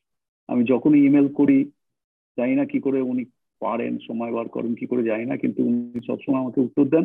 বহু ইমেল চালাচালি করেছি এবং 4বার মুখোমুখি দেখা হয়েছে। এটা একটা আমার জীবনের মোড় ঘুরিয়ে দিয়েছে, কারণ আমি মানে এরকম একজন মানুষের সঙ্গে, মানে আমরা গল্প শুনেছি কিন্তু চোখে তো কখনো দেখিনি। রবীন্দ্রনাথ, আইনস্টাইন, হ্যাঁ, তারপরে অ্যারিস্টটল, প্লেটো, হ্যাঁ, জগদীশ বোস, হ্যাঁ, তাদের কোনোদিন দেখার সৌভাগ্য হয়নি, কিন্তু একজনকে দেখলাম, তাদেরকে তাদের সঙ্গে কম্পেয়ার করা যায়। আপনি নিজেও তো বোধহয় পলিটিক্যাল ফিলসফি নিয়ে কিছু অরিজিনাল কাজ করেছেন, যেরকম আপনার একটা সেকেন্ড সার্কেল থিওরি আছেন পলিটিক্যাল ফিলসফি, ওইটা নিয়ে যদি একটু কিছু বলতে পারেন। আর সেই প্রেক্ষিতে what is your view of what an ideal governance structure should be like ইন্ডিয়ার জন্য? শেষেরটা আগে বলছি, প্রথমটা আমার মনে হয় একটুখানি আরেকটু এক্সট্রা টাইম দরকার। আজকে আমার গলার যে অবস্থা, আজকে আরেকদিন করলে ভালো হয়। আসলে এটা এত ইন্টারেস্টিং না, এটা এইরকম গল্পের ছলে টানা চালিয়ে যেতে পারলে খুব ভালো হয়। তো ওইটা আমি সংক্ষেপে বলছি। আমি নিজেকে একজন ডেমোক্রেটিক সোশ্যালিস্ট বলে মনে করি। হ্যাঁ, আমি একটা চেষ্টা করছি যাতে capitalism, corporate capitalism, sans American model, corporate capitalism, pro people capitalism যদি তৈরি করা যায় এবং তার সঙ্গে যদি সোশ্যালিজমের যে ইকুয়ালিটির যে কনসেপ্ট এবং equal dignity and equal economic opportunity, equal gender rights and environment, সেই কনসেপ্টগুলোকে যদি নিয়ে আসা যায়, পুঁজিবাদ এবং সমাজবাদের মধ্যে যদি একটা ব্যালেন্স তৈরি করা যায় যেখানে পুঁজির বিরুদ্ধে মানুষ কথা বলবে না এবং মানুষ কেবলমাত্র ওই আনলাইক সিপিএম তারা ইকুয়ালাইজড পভার্টি তৈরি করবে না, ইকুয়ালাইজড প্রসপারিটি যেন হয়, নট ইকুয়ালাইজড পভার্টি। সেটা পৃথিবীতে অলরেডি অনেক দেশ অ্যাকসেপ্ট করেছে, প্রো পিপলস ইকোনমিক্স অনেক দেশ অ্যাডপ্ট করেছে। ব্রাজিলে এই শয়তানটার আগে যে লুলা ডি সিলভার যখন গভর্নমেন্ট ছিল, হ্যাঁ, তখন সে অলরেডি পিপলস ইকোনমি তৈরি করে দিয়ে গেছে। বলিভিয়াতে এভো মোরালেস তৈরি করে দিয়ে গেছে। অনেক জায়গাতে এই ধরনের কাজকর্ম হয়েছে, কেবলমাত্র স্ক্যান্ডিনেভিয়ান দেশে নয়। তারা একদিকে এই মার্কিন মডেলের রুথলেস, ইনহিউম্যান, ভায়োলেন্ট, ইম্পোজড ক্যাপিটালিজমের বিরুদ্ধে তারা লড়াই করে একটা অন্যরকমের জায়গা তৈরি করেছে, মানুষকে সেখানে টেনে এনেছে। ট্রেড ইউনিয়নের অধিকার ইত্যাদি, নারীর সমান অধিকার, এনভায়রনমেন্ট নিয়ে কথা, এইসব কাজ তারা করে গেছে। অন্যদিকে তারা সোশ্যালিজমের যে প্রধান প্রধান জিনিসগুলো, যে নারী পুরুষের সমান অধিকার, ধনী এবং দরিদ্রের বৈষম্যটাকে মিনিমাইজ করা, অপরচুনিটি, যেটাকে আপনারা মানে যে সোশ্যাল মোবিলিটি ইন্ডেক্স, বা এই জিনিসগুলোর উপর জোর দেওয়া, সোশ্যাল মোবিলিটি ইন্ডেক্সটাকে অ্যাক্সিলারেট করা, এই জিনিসগুলো নিয়ে এসে একটা ব্যালেন্স তৈরি করার চেষ্টা করেছে। আমার ধারণা এছাড়া আমাদের হাতে আর কোনো রাস্তা নেই এবং এটার জন্যে ওই ট্রেডিশনাল লেফট রাইট বক্সের বাইরে গিয়ে সাধারণ খেটে খাওয়া মানুষকে, যারা নন ভায়োলেন্ট এবং যারা মধ্য পন্থায় বিশ্বাস করে, মডারেট একটা জায়গায় থাকা বিশ্বাস করে, শান্তিপূর্ণ সহাবস্থান চায়। আর আমাদের দেশে তার সঙ্গে অ্যাড করতে হবে জাতপাত এবং ধর্মীয় বিভেদ ভুলে গিয়ে যাতে মানুষকে এক জায়গায় নিয়ে আসা যায়, তাহলে আমার মনে হয় আমাদের দেশে একটা ফিউচার অল্টারনেটিভ তৈরি করা সম্ভব, যেটা আপনাদের মতন ইয়াং জেনারেশনকে তৈরি করতে হবে। ঠিক আছে, তো আমরা জাস্ট ক্যারি অন করছি to part 2 of our conversation. আমরা one of the strands we had left last week was sir আপনার পলিটিক্যাল ফিলসফি। আপনি একটা স্পেসিফিক ফিলসফি অথর করেছেন, সেটার নাম সেকেন্ড সার্কেল ফিলসফি। যদি ওইটার ব্যাপারে একটু বলতে পারেন তাহলে খুব ভালো হয়। হ্যাঁ, আমি যেটা আমার সেকেন্ড সার্কেল থিওরিতে আমি যেটা প্রপোজ করেছি সেটা হচ্ছে যে বাম এবং দক্ষিণ বলে এই যে ডাইকোটমিটা আমাদের দীর্ঘদিন ধরে আমাদেরকে বোঝানো হয়েছে, সেইটা খুব আর্টিফিশিয়াল এবং সেটা অ্যাকচুয়ালি এরকম ভাবে এক্সিস্ট করে না, except for far left and far right. আমার নিজের জীবনের দুই দেশে রাজনীতি করার দীর্ঘ অভিজ্ঞতায় আমি দেখেছি যে আসলে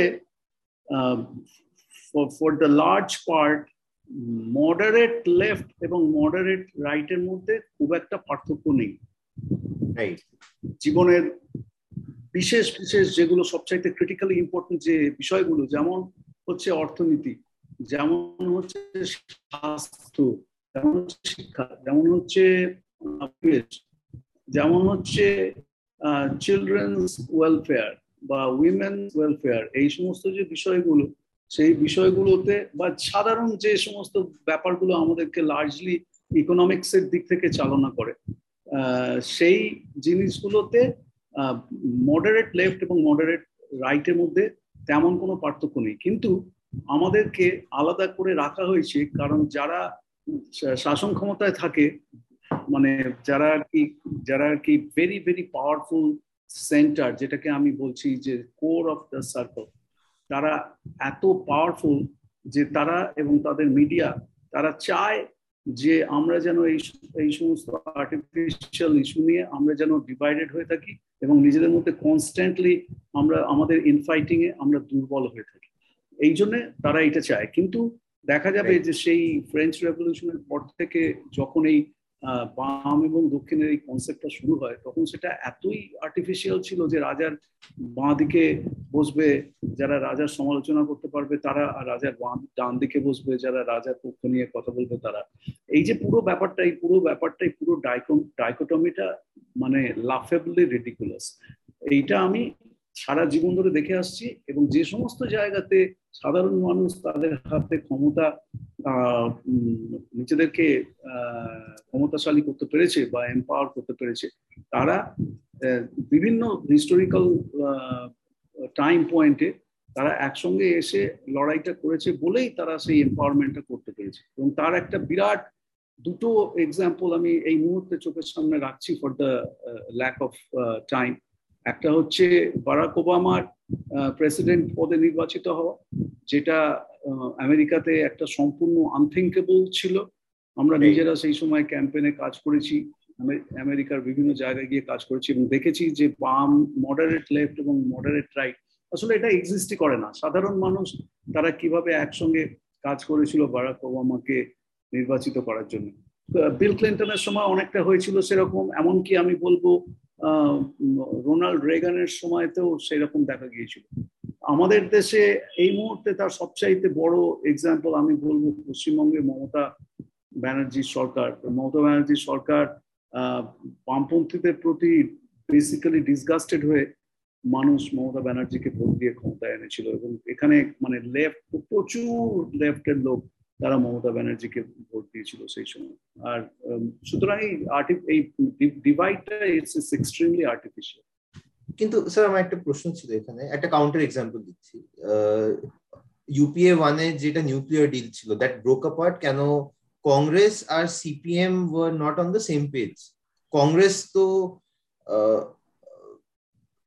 দক্ষিণপন্থী নাই, they are very centrist in nature, আর CPM by that time towards the late 2000s had become very moderate left, they were no longer hardliners like they were say in the 70s। তো এটা আমরা খুব recent হিস্ট্রিতে দেখেছি যে even a centrist party and a moderate left party can't set aside their differences and work together.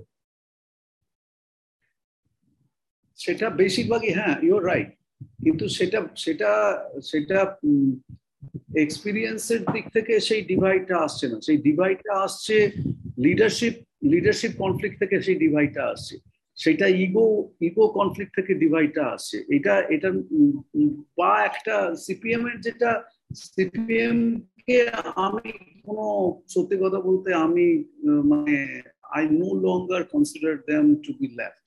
মানে একটা সময় ছিল তখন সিপিএম ভীষণ পাওয়ারফুল সিপিএম ছিল, তখন তারা actually they were very Stalinist in nature. Stalinist যে দিকটা, তারা আবার একেবারেই কখনো তাদের ডগমা থেকে কখনো সরে আসতে পারে না। যে সাধারণ মানুষের কথা, যারা নন ডগম্যাটিক, যারা যারা কোনো এই স্ট্রিনজেন্ট রিগোরাস পলিটিক্যাল ইডিওলজির ধার ধারে না, যারা সাধারণ মানুষ, যারা জীবন সংগ্রামে ব্যস্ত, সেই যে মানুষের কথা, তাদের কথা আমি বলছি। I'm not really talking about necessarily a political party or a political ideology. এইখানে আমার সেকেন্ড একটা পয়েন্ট ছিল, এই মডারেট লেফট আর মডারেট রাইটের যে ডিভাইডটা নেই বললেন, আর একটা থিওরি লোকে মানে কিছু লোকে বিশ্বাস করে, হর্স শু থিওরি বলে, যেটা বলে যে ফার লেফট আর ফার রাইটের খুব একটা ডিভাইড নেই। যেমন স্টালিন আর হিটলারের কিন্তু ডিকটেটরশিপ গুলো দেখলে দুজনেই ফ্রিডম অফ স্পিচে বিশ্বাস করতো না, দুজনেই রিপ্রেসিভ ছিল, দুজনেই জেনোসাইড করেছে, এরকম আরো বিভিন্ন সিমিলারিটি থাকছে। কিন্তু এবার মডারেট লেফট আর মডারেট যদি দেখি তাহলে কিন্তু হেলথ কেয়ার ধরুন নিলাম, সেখানে কিন্তু ডেমোক্র্যাটরা বিশ্বাস করে যে একটা ন্যাশনালাইজড হেলথ কেয়ার মানে কিছুটা প্রাইভেট মানে কিছুটা ন্যাশনালাইজড থাকবে, যেটা কিন্তু রিপাবলিকানরা ইভেন মডারেট রিপাবলিকানরা কিন্তু প্রাইভেটাইজেশনে বেশি বিশ্বাস করে। তাহলে কিন্তু খুব একটা কমন গ্রাউন্ড নেই। মানে যদি আপনি দেখেন যে রিপাবলিকান মানে মডারেট রিপাবলিকান পলিটিশিয়ানরা তারাও কিন্তু মানে ওবামা কেয়ারের বিরুদ্ধে, সেখানে কিন্তু মডারেট ডেমোক্র্যাটরা তাদের সঙ্গে খুব একটা কমন গ্রাউন্ড তো দেখা যায়নি মানে রিসেন্ট হিস্ট্রিতে। তাহলে সেইটা কিভাবে আপনি দেখছেন? না, সেটা হচ্ছে দুটো তিনটে কারণ আছে। একটা হচ্ছে ডেমোক্রেটিক পার্টি আর রিপাবলিকান পার্টির মধ্যে আমি কোনো ক্লাস ক্যারেক্টারের মধ্যে আমি কোনো তফাৎ দেখি না। রিপাবলিকান পার্টি আর ডেমোক্রেটিক পার্টি ঐতিহাসিকভাবে আমেরিকাতে পুরো সেন্টারটাকে ধরে আছে, এবং তাদের তাদের মেন প্রধান প্রধান যে বিষয়গুলো নিয়ে আমরা যদি দেখি তাদের মধ্যে basically there is not really much of a difference. Health কেয়ারের ব্যাপারে কিছু কিছু তফাৎ আছে বা ভোটিং রাইটস এর ব্যাপারে কিছু কিছু তফাৎ আছে, কিন্তু এই যে তফাৎগুলো অ্যাকচুয়ালি খুব সুপারফিশিয়াল।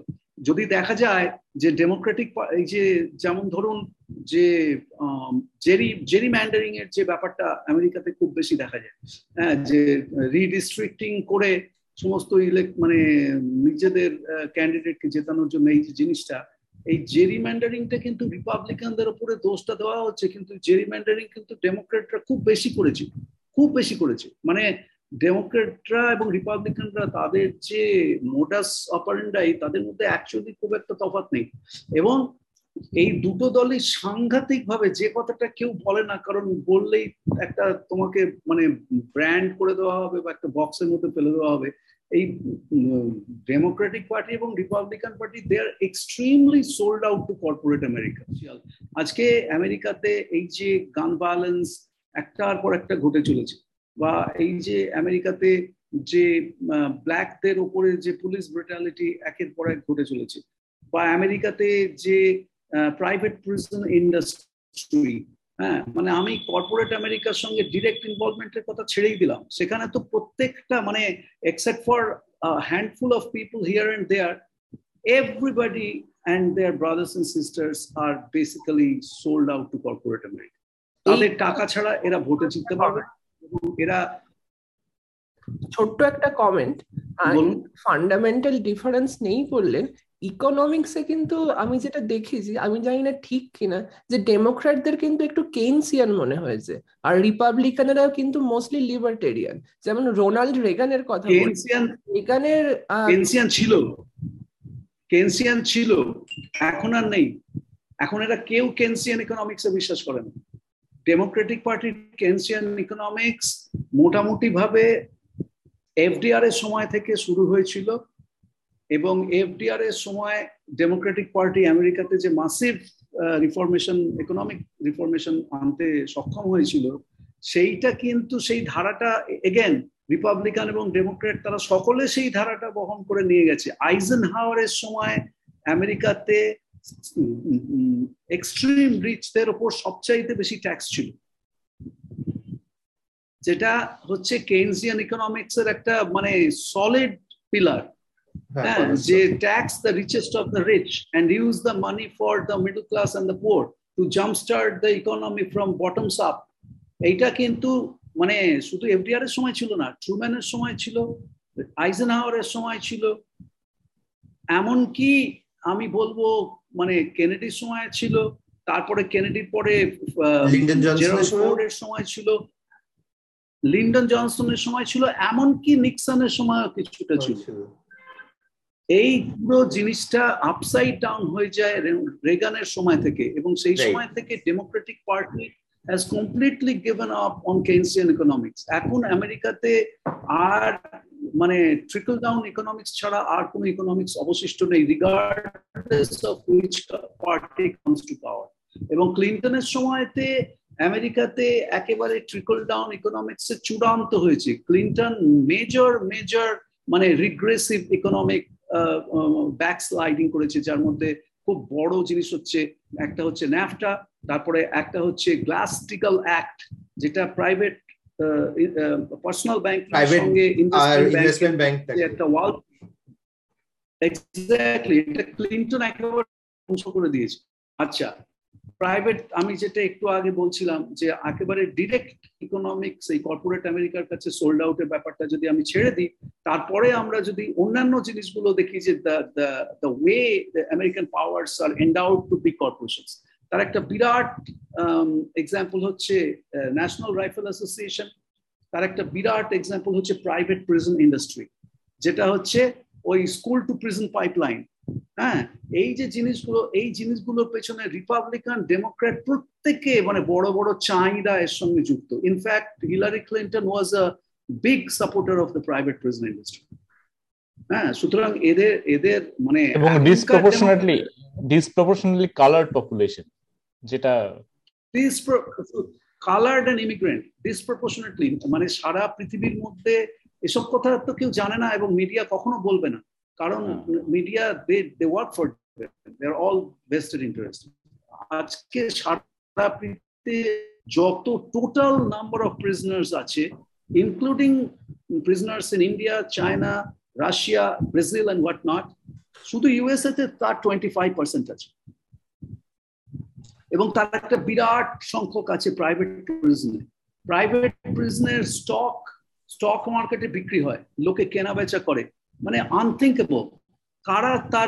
কারা তার ইনভেস্টমেন্ট হচ্ছে প্রিজনাররা, তাদের জীবন। এবং কেন তাদেরকে প্রিজনার রাখা হচ্ছে? কারণ they are using them as slave labour, they are paying them 25 cents an hour and they are using them for some of the most difficult jobs in the world. এই হচ্ছে আমেরিকা এবং পেছনের সমস্ত। আচ্ছা, আজকে যে ইমিগ্রেন্টদের বাচ্চাদের তাদের বাবা মা থেকে আলাদা করে যে খাঁচায় পুরে রাখা হয়েছিল ট্রাম্পের সময়, do you think that only Trump was responsible for that? I mean he was like really like you know I don't even have right word to describe him, that's beyond the point. কিন্তু point হচ্ছে যে এর পেছনে সমস্ত বড় বড় Democratic পার্টির চাহিদা এর সঙ্গে যুক্ত ছিল। Wells Fargo was one of the biggest sponsors behind the building those cages. Wells Fargo Democrat and Republican der duto party ke hugely support kore esheche chilokal. Sutrang when it comes to their actual politics, what they talk about is a different thing, but what they actually do is very little different from the Republican parties. And they are all sold off to all for all practical purposes. Totally sold out, and they corporations control the media. Ekta shomoy chilo democracy one of the biggest pillars hocche media, free press. হ্যাঁ, যেটা Chomsky বারবার করে বলছেন। We really want to come back to Chomsky. Chomsky বারবার করে বলছেন যে আমেরিকাতে এমন একটা ইলিউশন সৃষ্টি করা হয়েছে যে মানুষ ভাবছে যে এই তো আমাদের তো ফ্রি স্পিচ আছে, কেউ তো প্রেস সেন্সরশিপ করছে না, কোথাও তো চায়নার মতন বা রাশিয়ার মতন তো প্রেসকে থ্রটল করে দেওয়া হচ্ছে না, হুইচ ইজ ট্রু। কিন্তু যে সেলফ সেন্সরশিপটা হচ্ছে সেটার কথা কেউ বলে না। The entire debate, I am quoting Chomsky, the entire media debate is happening in a very very vibrant way, but within a very narrow spectrum. And there is absolute exclusion of so many different critically important things that you do not see because you are putting on some blinds. That is how the media is functioning in the United States. এই কারণে মানুষ বুঝতে পারে না, কারণ যদি ওদের এই যে যেটাকে আমি নাম দিয়েছি জার্নালিজম অফ এক্সক্লুশন, আমি বারবার করে যেটার কথা বলছি, journalism of exclusion work so beautifully, কারণ if you keep it out of the radar screen then people do not even know that it exists and people should actually talk about it. How beautiful is the system, think about it, so subtle and so beautiful and so non violent. You don't have to do anything, you don't have to clamp down on the press. You don't have to kill a journalist. You don't have to put them in prison, unlike Russia or China. But you are doing it much more efficiently because the media is owned by 6 corporations are controlling the entire mainstream media in the United States. 20 বছর আগে 25 বছর আগে আমেরিকাতে অন্তত 50-60টা media corporation ছিল। Now everything is owned by 6 different mega corporations and they are no different from each other. আমরা ভাবছি যে Fox is right wing and CNN is moderate and MSNBC is left wing. They are no different basically from each other. প্রত্যেকেরই agenda আছে, মানে CNN এর agenda তো exposed, কিন্তু recent টাইমে এই যে ধরুন অল্টারনেটিভ মিডিয়া, মানে ধরুন আমরা যে চ্যানেলটা হচ্ছে ইউটিউব, ধরুন এটার তো রিচ খুবই কম, কিন্তু ধরুন আমেরিকায় ধরুন এইরকম ধরনের প্রচুর ইন্ডিপেন্ডেন্ট পডকাস্ট, জো রোগান সবচেয়ে বিখ্যাত, এবং সেইটা নিয়ে জো রোগানের সাথে সিএনএন এর বিভিন্ন রকম সমস্যা, এবং জো রোগানকে একটা পার্টিকুলারলি মানে রাইট উইং বলে দাগিয়ে দেওয়ার, এবং মানে ফক্স নিউজ আবার তাকে লেফট উইং বলে দাগিয়ে দেয়, মানে হোয়ারাস একটা ইন্ডিপেন্ডেন্ট ভয়েস যে মানে জাস্ট একটা মানে একটা ডিসকাশন ক্রিয়েট করতে চাইছে। তো এই ব্যাপারটাকে আপনি কিভাবে দেখছেন? মানে এইটা kind of ironic in a sense that মানে এই যে প্ল্যাটফর্ম গুলো ইউটিউব বা এই পুরো প্ল্যাটফর্ম গুলো ক্রিয়েট হয়েছে কিন্তু এই সিস্টেম থেকেই, অথচ এই সিস্টেম গুলো এম্পাওয়ার করছে একদম সাধারণ মানুষকে, এবং তাদের একটা হিউজ রিচ আছে, এবং এগুলো তো ইনফ্লুয়েন্স করছে, মানে বার্নি স্যান্ডার্স এর ক্যাম্পেইন থেকে শুরু করে এওসির ক্যাম্পেইনে আমরা দেখেছি। হ্যাঁ, বলছিলাম এইখানে আমার মনে হয় যে চায়না বা এই ধরনের কোনো মানে যেখানে সোসাইটি যেখানে ফেসবুকে কোনো একটা মানে মুভমেন্ট করা বেসিক্যালি, মানে চায়না তো ফেসবুক ব্যান্ড আর কি, সেক্ষেত্রে হয়তো মানে এই ডেমোক্রেসি যার অনেক ফ্ল আছে it's still much more desirable, মানে এই নিয়ে কোনো সন্দেহ নেই। আমার মনে হয় এই জিনিসটাও একটা মানে বলে রাখা উচিত আর কি। নিশ্চয়ই this is a ray of hope, আর আমাদের সেটাকেই কাজে লাগাতে হবে। আজকে আমরা যদি মানে let's be fair and honest, আজকে আমরা যদি আমেরিকাতে বা ইন্ডিয়ায় না থেকে আমরা যদি আজকে রাশিয়ায় বা চায়নায় থাকি, ঠিকই আমরা কি এই আলোচনাটা করতে পারতাম না? করতে দেওয়াই হতো না। আমাদের তো স্টিল এই হাতে তো এই শক্তিটা এখনো পর্যন্ত এই অপরচুনিটিটা আছে, এবং সেইটা আছে বলেই আমরা এই কথাগুলো বলতে পারছি, এবং এইটা কাজে লাগিয়ে যতদিন পর্যন্ত সেটা আমাদের চোখের সামনে আছে ততদিন পর্যন্ত আমাদেরকে ছোট ছোট মিডিয়ার মাধ্যমে যত বেশি পারা যায় তার ম্যাক্সিমাইজ করে বিভিন্ন জায়গায় মানুষের কাছে ছড়িয়ে দিতে হবে, এবং মানুষকে বোঝাতে হবে যে কেন এই আলোচনাগুলো করা এত important. This is not a scholarly theoretical discussion. This has direct relevance to our day-to-day lives. তাই না? কিন্তু এইখানে একটা স্লাইড, মানে আমি স্লাইড একটা কথা বলিনি, কিন্তু এইখানে আবার সেই একটা সমস্যা চলেই আছে, সেটা হচ্ছে আমাদেরকে অ্যালগোরিদমের বিরুদ্ধে যুদ্ধ করতে হচ্ছে। মানে আমাদের যে এই রিচ সেটা সাফিসিয়েন্টলি ছড়িয়ে দেওয়া যাচ্ছে না, অথচ একটা মানে শ্যালো মোটামুটি খুব হালকা এন্টারটেইনিং জিনিস যেটা ধরুন খুব কুইকলি রিচ করে যাচ্ছে মানুষের কাছে, আবার সেই একটা মাসকে একটা ডিস্ট্র্যাক্ট করার ব্যাপার চলেই আসছে আর কি। মানে ইভেন্টুয়ালি সেইখানে একটা মানে অ্যালগোরিদমের বিরুদ্ধে আমাদের লড়াই, ওটা হচ্ছে দ্য নিউ অ্যালগোরিদমের বিরুদ্ধে লড়াই যেটা করতে হচ্ছে, এটাও the part of their plan. ওরা জানে যে দেখুন প্রেস সেন্সরশিপের কোনো দরকারই নেই, আপনি জাস্ট আপনাকে এমন একটা সিচুয়েশনে ফেলে দেওয়া হচ্ছে যেখানে আপনি আপনার রিচটাকে ম্যাক্সিমাইজ করতে পারছেন না, আপনার কথা কেউ শুনছে না। আপনি Chomsky, think about Chomsky. Chomsky is the 7th or 8th highest quoted personality, intellectual in the history of mankind. Okay? Mane Plato's pore Chomsky. Ami jani na tar age ke ache. I really do not want to misquote. Kintu jodi dhora jay Aristotle achen, ba jodi dhora jay Einstein achen, ba jodi ami bolchi ar ki. Ha? Rabindranath Thakur. আমি জানি না আগে কারা আছেন, কিন্তু আমি বলছি in the history of mankind including Bible and Homer and Mahabharata and Iliad and Odyssey and but not Confucius, I don't know, কিন্তু Chomsky is the 7th or 8th highest quoted intellectual in the history of mankind. তার কথা আমেরিকার লোকেরা জানেন। মানে আমেরিকার, আমি 14 বছর আমেরিকাতে লেবার ইউনিয়নে পড়েছি, আমি রিপিটেডলি চমস্কির কথা বলেছি, আমি ভিডিও দেখিয়েছি, আমি আমার নিজের ইন্টারভিউ তাদেরকে দেখিয়েছি। 99% of American working class men and women they have never heard about Noam Chomsky. তাহলে তার মানেটা কি? বিউটিফুলি আমি এক্সক্লুড করে দিলাম একটা মানে দারুণ একটা একটা ভয়েস অফ ডিসেন্ট, মানে এরকম একজন মানে ফিনোমেনাল ভয়েস অফ ডিসেন্টকে আমায় কিছুই করতে হলো না। আমি চমসিকে জেলেও করতে হলো না, তাকে খুনও করতে হলো না, তাকে মানে তাকে হাউস অ্যারেস্ট করতে হলো না, তার এগেনস্টে কোনো কোর্ট কেস করতে হলো না, কিচ্ছু করতে হলো না।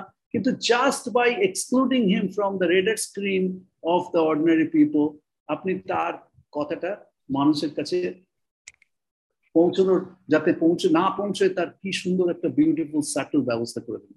ছোট্ট একটা কমেন্ট এখানে, চমস্কির কথা যে সাধারণ মানুষ জানে না বললেন, কিন্তু চমস্কির সব বই তো প্রায় বেস্ট সেলার। চমস্কির এখন 90 বছর বয়স, তাও তো ওনাকে বিভিন্ন টকে ডাকা হচ্ছে, বিভিন্ন সেমিনারে ডাকা হচ্ছে। আর চমস্কি জীবদ্দশায় খুব বড় বড় কলেজের প্রফেসর ছিলেন, চমস্কি প্রচুর প্রাইজ পেয়েছেন, চমস্কির research paper very well cited. তাহলে চমস্কি জানে না সেইটা কেন? চমস্কির রিচটা, হি ইজ 94। চমস্কির সঙ্গে আমি এখানে 21 মে আমি কলকাতা থেকে ইন্টারভিউ করেছি। হ্যাঁ, আচ্ছা, এখনো উনি অ্যাক্টিভ আছেন, থ্যাংক গড। এখনো উনি একদম মানে আমাদেরকে মেন্টরিং করে যাচ্ছেন, just we are just so thankful. কিন্তু চমস্কির রিচ একটা সার্টেন নিশ, একটা ক্লাস লিড অডিয়েন্সে বাইরে একেবারেই তাই নেই, সাধারণ মানুষের কাছে নেই। এইটাই হচ্ছে প্রবলেম, কারণ যে লোকেরা চমস্কির কথা শুনছে, এটাকে আমরা বলি প্রিচিং টু দ্য কয়ার। মানে পার্থ ব্যানার্জি আজকে এই তিনজনের সঙ্গে কথা বলছে, এই তিনজনের সঙ্গে কথা বলার আগেও তাদের যা মানে তাদের ইন্টেলেকচুয়াল স্ট্যাটাস ছিল, আমার সঙ্গে কথা বলার পরেও তাদের তাই থাকবে, হয়তো একটু এদিক ওদিক হতে পারে, কিন্তু মোটামুটি ভাবে একই থাকবে। আমরা সব সময় যে কাজটা করে যাচ্ছে, সেই কাজটা ওই গ্লাস ওয়ালের বাইরে, গ্লাস সিলিং এর বাইরে সেটা পৌঁছচ্ছে না। এবং যার জন্যে, এবং আরেকটা প্রবলেম আছে, সেটা হচ্ছে যে very few people actually have the intellectual ability to understand Chomsky, কারণ জেনারেশন আফটার জেনারেশন মানুষকে যদি ডাম ডাউন করে রাখা যায়। হ্যাঁ, আজকে এই যে আলোচনাটা আমরা করছি, এইখানে যে আলোচনাটা আমরা করছি, আপনারা চিন্তা করুন, এই আলোচনাটা নিয়ে আপনি আজকে কলকাতায় গড়িয়াহাট মার্কেটে গিয়ে এই আলোচনাটা দেখাচ্ছেন, people will laugh at you, যে কি বলছে আমি কিছু বুঝতেই পারছি না। এটা তাদেরকে আমি ছোট করছি না, তাদের ইন্টেলিজেন্সকে আমি ছোট করছি না, কিন্তু এমন ভাবে বহুকাল ধরে মানুষকে ডাউন ডাউন করে রাখা হয়েছে নাম্বার ওয়ান। দু নম্বর হচ্ছে, মানুষকে বোঝানো হয়েছে যে এসব কথা জেনে তোমার কি হবে, এসব বড় বড় কথা, এসব তুমি বুঝবে না। যেমন আমাদের দেশের যে সংসদের যে বাজেট অধিবেশন হয়, যদি এটার মতো হাস্যকর জিনিস আর কিছু নেই পৃথিবীতে। হ্যাঁ, যেটার সঙ্গে আমাদের প্রত্যেকটা দিনের জীবনযাত্রার সম্পর্ক আছে, যে আজকে আমি কত টাকা নিয়ে বাজারে যাব, কত টাকার জিনিস কিনবো, কত টাকা আমি বাড়িতে নিয়ে আসবো, আজকে আমি যে জায়গাটায় চাকরি করছি সেই জায়গাটায় আমি কত টাকা রোজগার করছি, তাতে আমার মাসের খরচটা ঠিক মতো মিটছে কিনা, আমি কোনো সেভিংস করতে পারছি নাকি আমাকে constantly loan after loan after loan আমাকে নিতে হচ্ছে।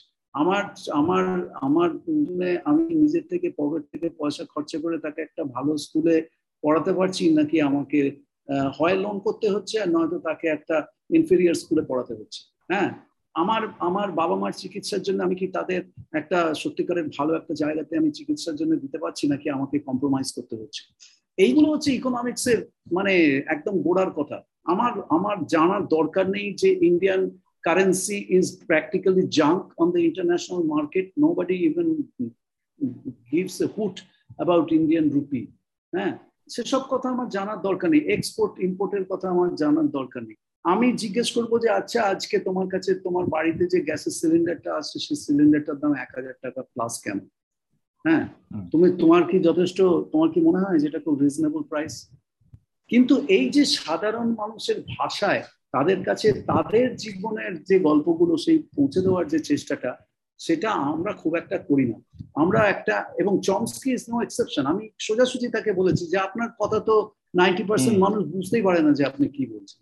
ঠিক আছে, and he has always been so patient, মানে উনি কখনো রাগ করেন না, একটা অদ্ভুত লোক একটা। হ্যাঁ, মানে উনি আমাকে 22 বছর ধরে কেন যে আমাকে প্রশ্রয় দিয়ে চলেছেন আমি জানি না। I must have done something good in my past life, কিন্তু কথা হচ্ছে যে আমি ওকে বলেছি যে আপনি যে ভাষায় কথা বলেন বা আপনি যখন ইউটিউবে আপনার সঙ্গে মিশেল ফুকোর আমি ইন্টারভিউ দেখছি, হ্যাঁ, আমার সবসময় মনে হয়েছে যে আরে আমি অর্ধেক কথা বুঝতে পারছি না, তো সাধারণ মানুষ তো কিছুই বুঝতে পারবে। তাহলে এই আলোচনাটা, কিন্তু এর একটা মূল্য আছে। মূল্যটা হচ্ছে যে মূল্য, এটাকে আমি খুব একটা মানে ভালো চোখে দেখি না, কিন্তু after all it has some kind of value. সেটা হচ্ছে যেমন আমরা এই ট্রিকল ডাউন ইকোনমিক্স এর কথা বলি না, সেরকম এটা আবার একটা ট্রিকল ডাউন ইন্টেলেকচুয়ালিজম। এইটা ওপরে চমস্কি আর ফুকোর আলোচনাটা হচ্ছে, তার থেকে পার্থ ব্যানার্জি কিছুটা বুঝছে, কিছুটা বুঝতে পারছে না, তার থেকে পার্থ তার নিজের একটা ছাত্র এবং ছাত্রীর সঙ্গে এই আলোচনাটা করছে, ও চুঁয়ে চুঁয়ে চুঁয়ে চুঁয়ে যতটা আর কি একদম গ্রাসরুটস লেভেলে যতটা আসে। কিন্তু এটাতে এটা একটা খুব মানে এফেক্টিভ ওয়ে নয়, মানুষকে শিক্ষিত করে তোলার জন্য এটা একটা খুব এফেক্টিভ ওয়ে নয়। এফেক্টিভ ওয়েটা হচ্ছে যেরকম ইকোনমিক্সে যেরকম তলার থেকে যেরকম বাবল আপ ইকোনমিক্স বা যেটাকে বলা হয় ডিম্যান্ড সাইড ইকোনমিক্স, সেরকম ভাবে যেরকম মানুষের অর্থনীতিটাকে সাধারণ মানুষের জন্য আপলিফমেন্ট করা সম্ভব, সেরকম যদি বটম আপ যদি কোনো একটা ইন্টেলেকচুয়ালিজম তৈরি করা যায়, যেটা একমাত্র লেবার ইউনিয়নের হাতে সেই রোলটা আছে। কারণ যেহেতু লেবার ইউনিয়নের হাতে সেই ওয়ার্কার্স বেসটা আছে, তারা তাদেরকে শিক্ষিত করে যদি তুলতে পারে, তাহলে সাধারণ মানুষের মধ্যে শিক্ষার আলো নিচের দিক থেকে ওপরের দিকে আস্তে আস্তে উঠতে পারে। সেইখানে এরা যেটা করেছে, নিওলিবারাল ইকোনমিক্স যে চেষ্টাটা করেছে খুব সাকসেসফুলি, সেটা হচ্ছে ওরা লেবার ইউনিয়নগুলোকে ডিস্ট্রয় করে দিয়েছে।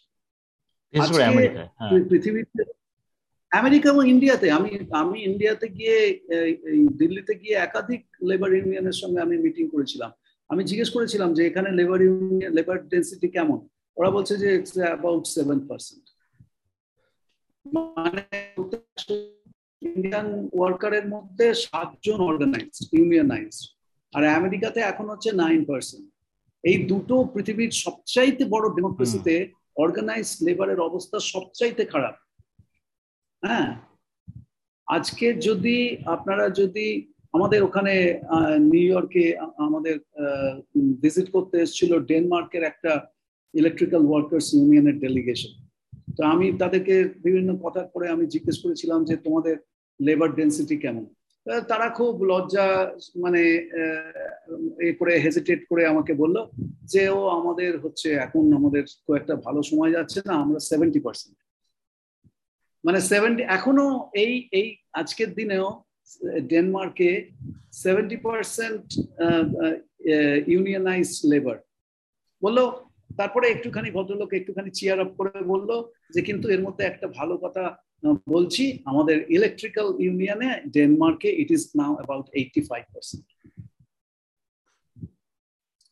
এইখানেই তফাৎটা হয়ে যায়, আসল তফাৎটা এইখানে হয়ে যায়, যার জন্যে আমেরিকা এবং ইন্ডিয়াতে the working class people have been completely exploited and taken advantage of by the corporate powers, কিন্তু আজকে স্ক্যান্ডিনেভিয়ান দেশগুলোতে বা নিউজিল্যান্ডে বা যেখানে যেখানে লেবার ইউনিয়ন খুব স্ট্রং আছে, বা এমনকি থার্ড ওয়ার্ল্ড কান্ট্রির মধ্যে আমি বলবো বলিভিয়া, এই সমস্ত যেসব দেশগুলোতে বিরাট বিরাট ট্রেড ইউনিয়ন আন্দোলন হয়েছে, ব্রাজিলের মতন জায়গাতে হয়েছে, সেখানে কিন্তু ওই কর্পোরেট পাওয়ারসরা এত মানুষকে এরকম ভাবে যা খুশি তাই করতে পারে, যেটা আমেরিকাতে এবং ইন্ডিয়াতে পেরেছে। হ্যাঁ, তো আমার আপনার এই পয়েন্ট থেকে একটা direct corollary, in fact direct influence, if you have to have sustainable political change in a country as diverse as India, তাহলে the only way we have is another Jayaprakash Narayan like movement, which is from the grassroots.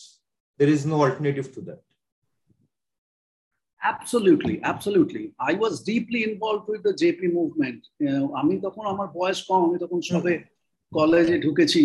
হ্যাঁ, আমার অত মানে plus I came from the wrong side of the aisle at that time. But regardless, I was very deeply involved with the Jayaprakash Narayan movement. একটা সময় আমার মানে জীবনের যে আনন্দের ঘটনা, যেমন চমস্কির সঙ্গে আমার অ্যাসোসিয়েশন, যেমন আমার জীবনে একটা খুব আনন্দের ঘটনা। জয়প্রকাশ নারায়ণ মোহাম্মদ আলী পার্কে বক্তৃতা দিচ্ছেন, একটা বিশাল মানে লক্ষ লক্ষ মানুষের মিছিলের শেষে সেইখানে জয়প্রকাশ নারায়ণ বক্তৃতা দিচ্ছেন, আমি ঠিক তার পাশে আমি দাঁড়িয়ে আছি। মানে এইরকম আমার অভিজ্ঞতা হয়েছে। আমি জয়প্রকাশ নারায়ণের মুভমেন্টকে এত বেশি, সারা জীবন ধরে আমাকে এত বেশি ইন্সপিরেশন দিয়েছে। Again he was a rare personality who was able to bring the moderate left and moderate right together.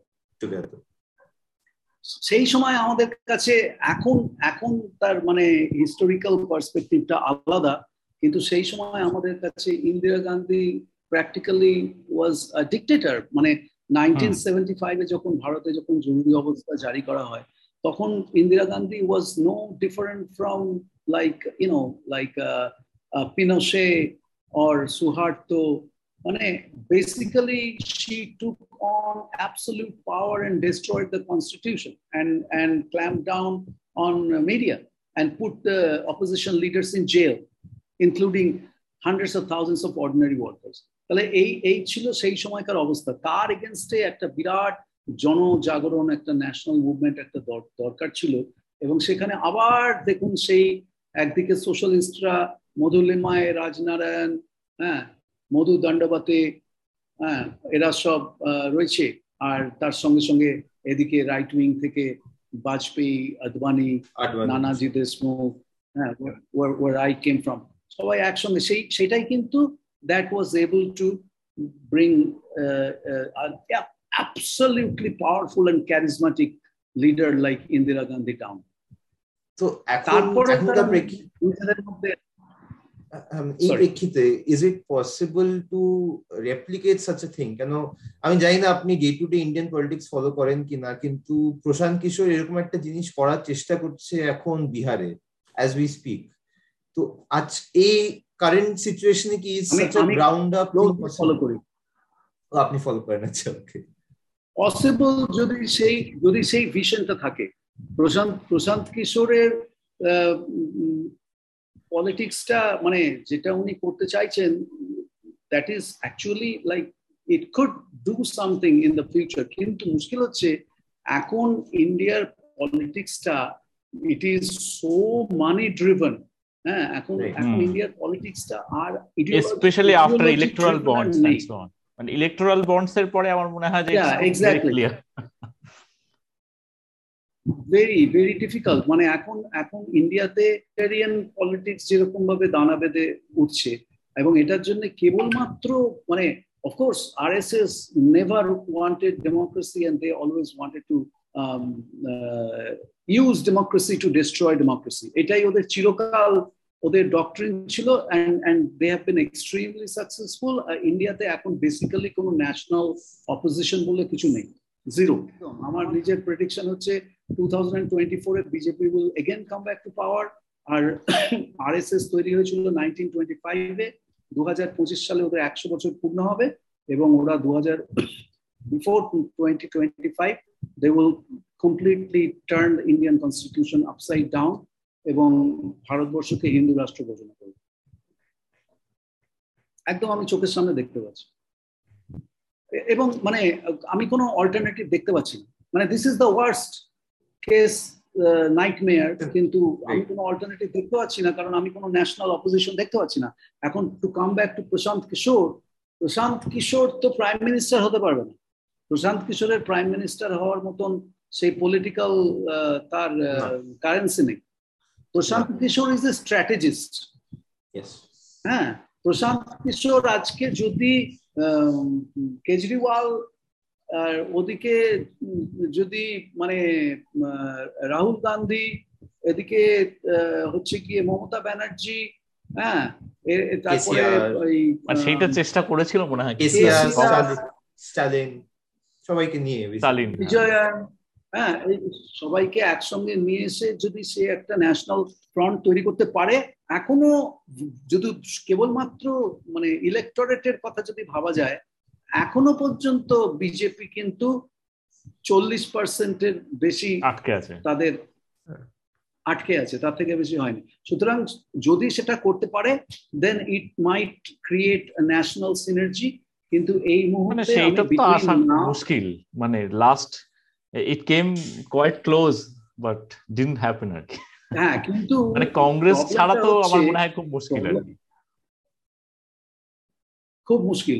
আর কংগ্রেসের এখন যা অবস্থা তাতে মানে রাহুল গান্ধীকে ঠিক মানে এই মোদি বা এদের কোন রকম একটা ভায়াবল অল্টারনেটিভ হিসেবে ভাবাই যাচ্ছে না। তার বডি ল্যাঙ্গুয়েজটাই মানে একেবারেই মনে হয় না কখনো actually they don't even care. এই যে রয়্যালটি যেটা, হ্যাঁ আমার এটা আমারও মনে হয় যে কাজ করতে পারবে না, এদের কিছু যায় আসে না, এরা হচ্ছে একটা ceremonial oh look we are Gandhi family, মানে ওই এলিট লোকজন ভালোই আছে আর কি, মানে এমনিতে রেসপন্সিবিলিটি নেই, খুব একটা মাঝে মধ্যে একটা দুটো টুইট করে কংগ্রেসে, ওখানে বসে আছে ওপরে প্রাসাদে বসে বসে পলিটিক্স করছে আর ভাবছে যে ওদের যেখানে যেখানে কংগ্রেস জোর করে বেশি সিট পাওয়ার মানে মানে ইলেকশনের আগে যে সিট অ্যালোকেশন হয়, যেখানে যেখানে যে ইলেকশনে কংগ্রেস জোর করে বেশি সেন্টারের বেশি কনস্টিটিউয়েন্সিতে প্রার্থী দাঁড় করিয়েছে সেই সব জায়গাতে একদম ডিজাস্টার হয়েছে ইন রিসেন্ট ইয়ার্স। বিহার তার মধ্যে একটা সবচাইতে বড় এক্সাম্পল, এবং আসাম, যেখানে যেখানে কংগ্রেস একটা বিরাট লায়ন্স শেয়ার চেয়েছে। বিহারে যদি কংগ্রেস আরো অনেক বেশি সিট যদি আরজেডি কে ছেড়ে দিত এবং এই সিপিআইএম এর লিবারেশনকে যদি ছেড়ে দিত, তাহলে বিহারে বিজেপি এবারে নীতিশ কুমার জিততে পারত। কেবলমাত্র কংগ্রেসের গোয়ার্তমির জন্য এটা হয়েছে। হ্যাঁ, এটা ট্যানজেনশিয়াল, কিন্তু আপনি যেটা বললেন যে ভারতে টোটালিটারিয়ান সিট প্ল্যান্টেড হয়ে গেছে, তো মমতার মধ্যেও কি সেটা দেখতে পান? মানে পশ্চিমবঙ্গের মমতার রুলকে বিভিন্ন লোকজন বলেছে মোদি সারি।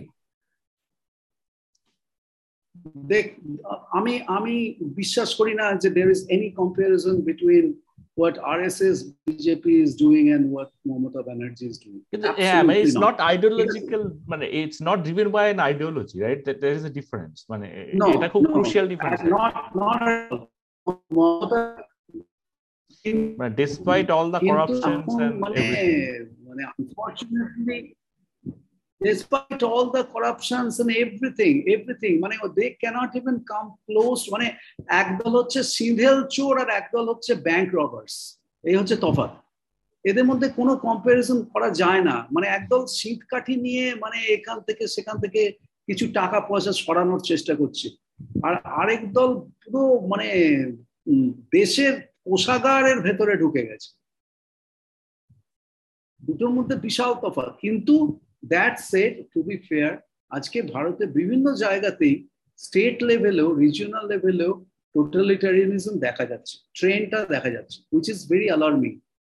হ্যাঁ, আজকে এবং এটার জন্য আজকে কেবলমাত্র মমতা ব্যানার্জিকে দায়ী করলে হবে না, আজকে সিপিএম তার 34 বছরে সেই রাস্তা তৈরি করে দিয়ে গেছে।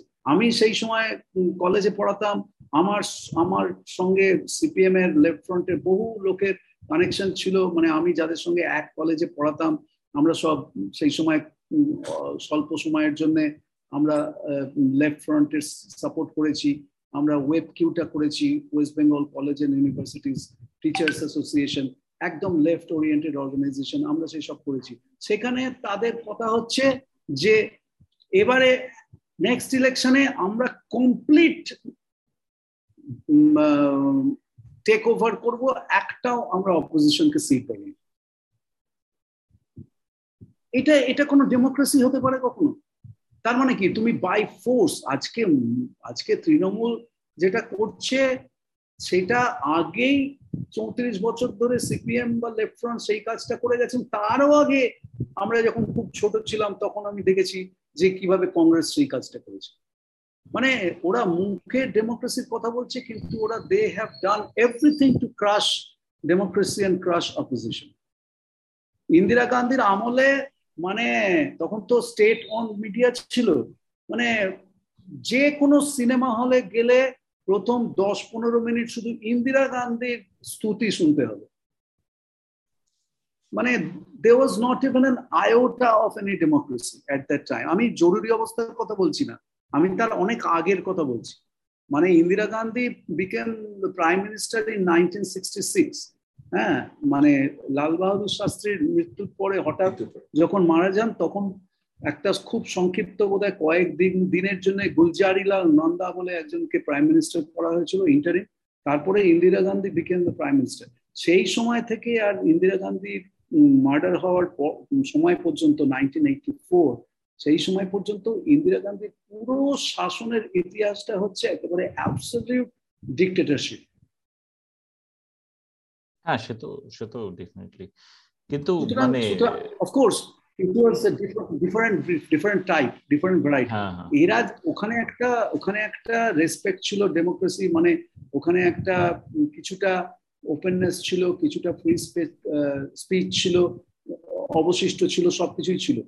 এখন যেটা RSS BJP why are they so different, যেটা মানুষকে বুঝতে হবে সেটা হচ্ছে ওরা প্রথম থেকেই বলে এসেছে যে ওরা এই Indian variety of democracy and Indian variety of constitution ওরা বিশ্বাসই করে না। ওরা চিরকাল আরএসএস এর জন্ম লগ্ন থেকে প্রথম 5 বছর 1925 থেকে 1930 এরকম সময়টা বাদ দিলে তারপর থেকে they completely followed the model of Hitler and Muslim. আমি হিন্দু ফান্ডামেন্টালিজম আর আরএসএস আর বিজেপি আর বিদ্যার্থী পরিষদের কথা বলবো, আর এদিকে আমি জামাত ইসলামের কথা বলবো না বা খ্রিস্টান ফান্ডামেন্টালিজমের কথা বলবো না। That would be hypocrisy, that would be hypocrisy. ওদেরও আছে, কিন্তু এরা মানে একেবারে ঘোষিতভাবে তারা বলে দিয়েছে যে India is only for Hindus and everybody else is a second class and third class citizen. কিন্তু আপনার সাথে চমস্কি যে মানে লাস্ট কথোপকথনটা দেখলাম তাতে তো উনি কিছুটা আশার কথাই বলেছেন, মানে ইনফ্যাক্ট আপনি যেটা লিখেছেন ভাই, আশাবাদী তো হতেই হবে। আশাবাদী না হলে তো এই যে আমরা আলোচনাটা করছি এটা করে কি লাভ? তাই সবাই মিলে মানে বালিশ কম্বল নিয়ে ঘুমিয়ে পড়লেই হয়, মানে কিসের ভরসায় আমরা আশার কথা বলবো সেই জিনিসটা আমাদের মানে আলোচনা করা দরকার। রাইট, যে যেমন ইউএসএ তে আমি বলছি, আজকে আমি ইউরোপের কথা বলছি না, ইউরোপে অনেক বেশি তারা পরিবেশ সচেতন, অনেক বেশি তারা জেন্ডার ইকুয়ালিটির দিকে অনেক দূর এগিয়ে গেছে, গ্রিন ইকোনমির দিকে অনেক দূর এগিয়ে গেছে। ইউরোপ, আমেরিকা তো আমি আগেও বলেছি, সমস্ত ধনী দেশগুলোর মধ্যে America's position is the worst on all fronts. আচ্ছা, to come back to some message of hope, সেটা হচ্ছে যে ওই যেটা বলছি আমাদের একটু আশার কথা ডিসকাস করা দরকার, আমরা এতক্ষণ মানে এত নিরাশার কথা ডিসকাস করলাম। রাইট রাইট, না মানে সেটা ট্রু, কিন্তু কথা হচ্ছে যে তার মধ্যেও তো মানুষ লড়াই করে যাচ্ছে। চমস্কি যে কথাটা আমার ইন্টারভিউতে বারবার বলেছেন, ইউএসএ তে আমরা চোখের সামনে দেখতে পাচ্ছি। আপনার ইন্টারভিউতে একটা জিনিস নিয়ে আমার একটু বক্তব্য, আমি আপনাকে মেসেজ করে জানিয়েছি, মানে চমস্কির আমার মনে হয় কিছু কিছু ক্ষেত্রে স্লাইটলি মানে মানে আনফেয়ার কম্পারিজন দেখা যায়। মানে এই ব্যাপারটা উনি বলেছেন যে মানে অফকোর্স এটা সত্যি যে এখন ওয়েস্টার্ন মিডিয়া এই পার্টিকুলার রাশিয়ার ইউক্রেন অ্যাটাকটা নিয়ে যেইভাবে ওরা ব্যাপারটাকে প্রজেক্ট করছে ইটস কমপ্লিটলি ডিফারেন্ট দ্যান ধরুন ইরাক অ্যাটাক আমেরিকার। ইনফ্যাক্ট মানে সবচেয়ে মজার ব্যাপারটা হচ্ছে George Bush recently Ukraine attack বলতে গিয়ে ইরাক অ্যাটাক বলে ফেলেছিল, মানে এর চেয়ে বড় মানে পলিটিক্যাল জাস্টিস আর কিছু হয় না আর কি, সেটা খুবই মজার ব্যাপার। কিন্তু কিন্তু মানে ব্যাপারটা অ্যাকচুয়ালি মানে এইটা নিয়ে কোনো সন্দেহ নেই, কিন্তু এই দুটো জিনিস যে মানে ডেফিনেটলি দুটো জিনিসই যে খুব খারাপ এই নিয়ে কোনো সন্দেহ নেই, কিন্তু যখন মানে চমস্কি যেটা বলেছেন যে রাশিয়ার ব্যাপারটা প্রভুর আমরা এক সেকেন্ডের জন্য রাশিয়ার ইনভেশনকে সাপোর্ট করি, এক সেকেন্ডের জন্য করি না। রাশিয়ার Ukraine invasion has been barbaric, they have murdered so many innocent people in Ukraine. এই বিষয়ে কোনো সন্দেহই নেই, কিন্তু যেটা বারবার করে বলা হচ্ছে যে আজকে যে জিনিসটা ইউক্রেনে যে জিনিসটা ঘটছে সেই জিনিসটা তো আরো লার্জ স্কেলে অলরেডি ইরাকে ঘটে গেছে দীর্ঘদিন ধরে। তখন কেন? অদ্ভুত ব্যাপার, মানে completely unprovoked attack on Iraq on a fake WMD story. My question is why George Bush should not be put in the same stature as Putin, mane in terms of monstrosity or anything else. Exactly. আর আরেকটা ব্যাপার যেটা যেটা Chomsky যে রিচের কথাটা বলছিলাম, মানে rich ব্যাপারটা সবসময় কঠিন, মানে যে ল্যাঙ্গুয়েজটা আমরা কথা বলি সেই ল্যাঙ্গুয়েজটা কতটা মানে একদম মানে সেটা ভারত মানে ধরুন ভারত ছেড়ে দিন আমরা বাংলায় কথা বলছি, ধরুন পশ্চিমবঙ্গের কতগুলো লোক বুঝতে পারবেন সেই এক্সাক্ট যে জিনিসটা যে টপিক গুলো নিয়ে আমরা ডিসকাশন করছি না, মানে এটা এটা কঠিন সেই ল্যাঙ্গুয়েজটা পারবে না। এখানে হচ্ছে সবচেয়ে এইখানে একটা বড় চ্যালেঞ্জ। হ্যাঁ সৌমিক বল। কমেন্ট, হ্যাঁ কমেন্টটা হচ্ছে এই যে বললেন না যে লেবার মুভমেন্ট বটম আপ ভাবে এই এই জিনিসগুলোকে ছড়িয়ে দিতে পারে, বাট সেখানেও কি এইটা কি মানব সভ্যতার কোথাও কখনো দেখা গেছে? যেমন যে জায়গায় স্ট্রং লেবার মুভমেন্ট ছিল, যেমন ধরুন মাওয়ের চায়না বা লেনিনের রাশিয়া, সেখানেও কি মানে কমন যারা চাষি তারা লেনিনের লেখা পড়েছিল বা মাওয়ের লেখা পড়েছিল? তখনও তো হয়নি এরকম। হ্যাঁ না ওয়েল হয়েছিল, মানে আমি রাশিয়া বা চায়নার ক্ষেত্রে আমি খালি কেবলমাত্র মানে যেমন চমস্কি নিজেই বলেন যে রাশিয়ার লেবার মুভমেন্ট সত্ত্বেও কিন্তু ব্যাপারটা সেই একটা ডিক্টেটরশিপ মতোই। এক্স্যাক্টলি, তারপরে শুরু হয় কিছু লোকের হাতে পাওয়ার চলে যাচ্ছে। হ্যাঁ হ্যাঁ কিছু লোক, হ্যাঁ একটা একটা অলিগার্কের হাতে ক্ষমতা ক্ষমতা চলে গিয়েছিল আলটিমেটলি, যেটা রাশিয়ার রেভলিউশনের একটা বিরাট ব্যর্থতা। লেনিনের সময় রাশিয়া এবং লেনিনের মানে হঠাৎ মৃত্যু হওয়ার পরে তার পরবর্তী সময় রাশিয়া দুটো কমপ্লিটলি আলাদা। লেনিনের মৃত্যুর পর থেকে রাশিয়াতে একটা নতুন অলিগার্কি তৈরি হয় এবং তাদের হাতেই ক্ষমতা চলে যায়। কিন্তু বলেন লেনিন থেকেই সেটা শুরু হয়েছিল, মানে লেনিন থেকেই সেই বলশেভিকদের মধ্যে সেই টেন্ডেন্সিটা ছিল। হ্যাঁ বলশেভিকের মধ্যে সেই এলিমেন্টগুলো ছিল, কিন্তু লেনিনের সময় অতটা সেটা ম্যানিফেস্টেশন হয়নি। ইনফ্যাক্ট লেনিন স্ট্যালিনের এগেইনস্টে লিখেও ছিল, অনেক অনেক লেখা ছিল where he warned people about Stalin. হ্যাঁ অনেক অনেকবার বলে গেছেন, কিন্তু মানে তখন আর কি মানে it was a very unfortunate turn of events. কিন্তু মানে আমরা রোজা লুক্সেমবার্গের আইডিয়া গুলো বলতে পারি, মানে সেইগুলো হয়তো মানে লেফটিস্টরা অতটা বলেন না বা সেগুলো খুব একটা প্রচলিত নয়, কিন্তু সেই আইডিয়া গুলো হয়তো আমাদের ভাবনা চিন্তার সাথে অনেক রকম মানে কিছুটা মিলবে আর কি। কিন্তু আমি লেফটিস্ট আইডিওলজির কথা আমি এখন just for the time being আমি ছেড়ে দিচ্ছি। আমেরিকার মতন একটা জায়গাতে, সেখানে আমি দুটো দেশের কথা খুব ভালো জানি, আমি দুটো দেশের কথা বলছি।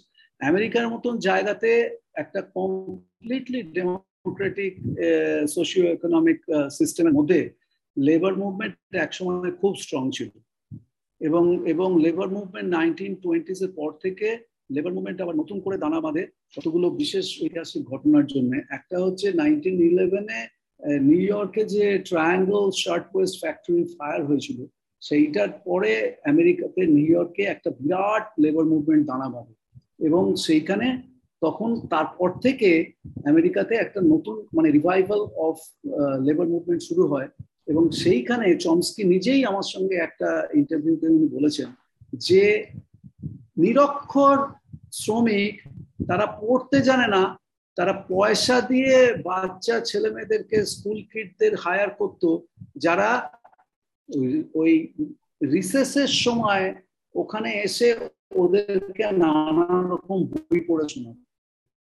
সেখানে ওদের বই নোবেল থেকে শুরু করে নানা পলিটিক্যাল ডিসকাশন, নানান রকম ড্রামা প্লে, সমস্ত কিছু তাদেরকে পড়ে পড়ে পড়ে পড়ে শোনাতো এবং তারা সেগুলো নিয়ে নিজেদের মধ্যে আলোচনা করতো। এবং আস্তে আস্তে আস্তে আস্তে আমেরিকাতে ইউএসএতে এমন একটা সময় আসে 1940s থেকে approximately 1975-76 পর্যন্ত, যখন আমেরিকাতে 40% লেবার ডেন্সিটি ছিল, মানে অর্গানাইজড লেবার ডেন্সিটি ছিল 40%, যেটা ভাবাই যায় না ইউএস এর মতন একটা জায়গা সেখানে ছিল। এবং নিউ ইয়র্কের মতন জায়গাতে 70%-80% লেবার ডেন্সিটি ছিল।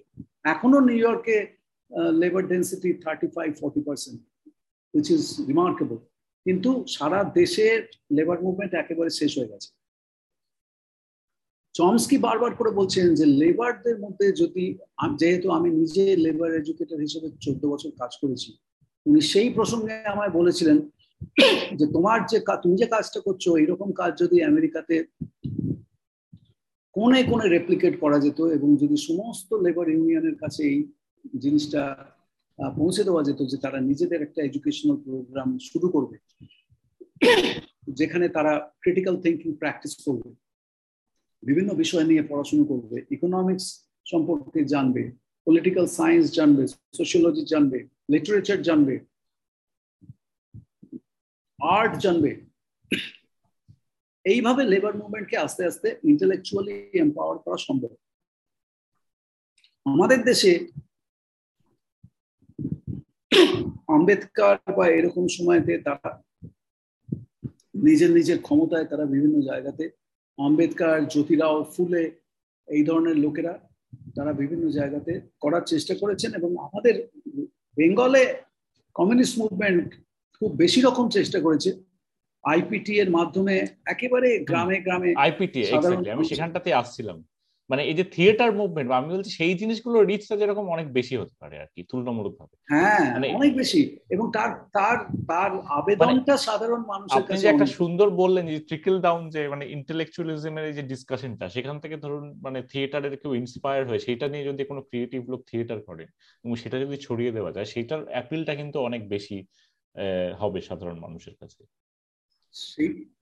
সেইটার অ্যাপিলটা বাংলায় যেরকম হয়েছে এরকম খুব কম জায়গা হয়েছে। মানে আমি অন্য জায়গাকে ছোট করছি না, কেরালাতে হয়েছে, হ্যাঁ মানে এখন মহারাষ্ট্রে অসাধারণ সব অল্টারনেটিভ ফিল্ম তৈরি হচ্ছে যেগুলো সাধারণ মানুষের কাছে, ওয়ার্কিং ক্লাস মানুষের কাছে পৌঁছে যায়। কোর্ট বলে একটা ছবি আমি নিজে দেখেছি হায়দ্রাবাদে, আমি যখন ওখানে একটা তখন আমি দেখেছি, মানে বিউটিফুল। কিন্তু এগেন দেখুন এই জার্নালিজম অফ এক্সক্লুশনটা, মিডিয়া এক্সক্লুশন, তাদের আরেকটা জিনিস হচ্ছে তারা এই কালচারটাকে, অল্টারনেটিভ কালচারটাকে কিছুতেই পপুলারাইজ যাতে সেটা না হয় তার জন্য চেষ্টা করে যাচ্ছে এবং তার একটা বিরাট বাহন হচ্ছে বলিউড।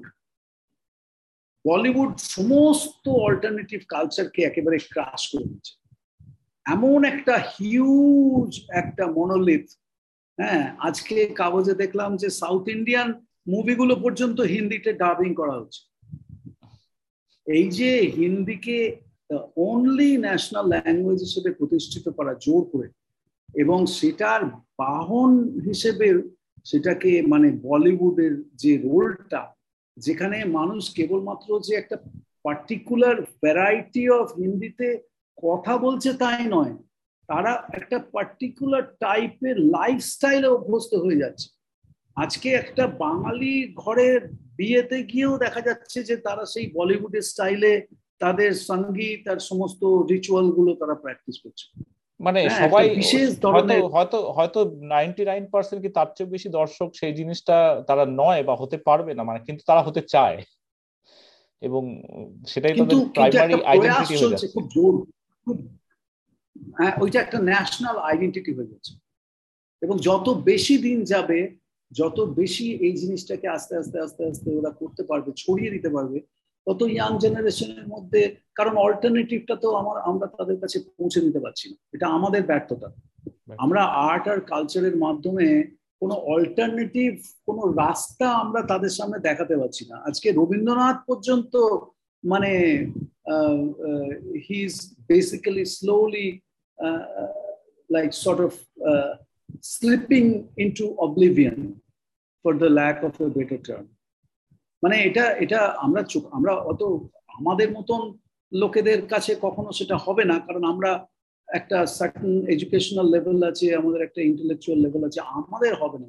কিন্তু আজকে যদি আমার বাড়ি থেকে বেরিয়ে আমি যদি আমার পাড়ায় যে লোকগুলো থাকে, দোকান বাজার দিচ্ছে, রিক্সা চালাচ্ছে, সাধারণ কাজ করছে, তাদের কাছে আমার যেখানে চুল কাটতে গেছি সর্বক্ষণ হিন্দি গান বাজছে, তারা সব বাঙালি।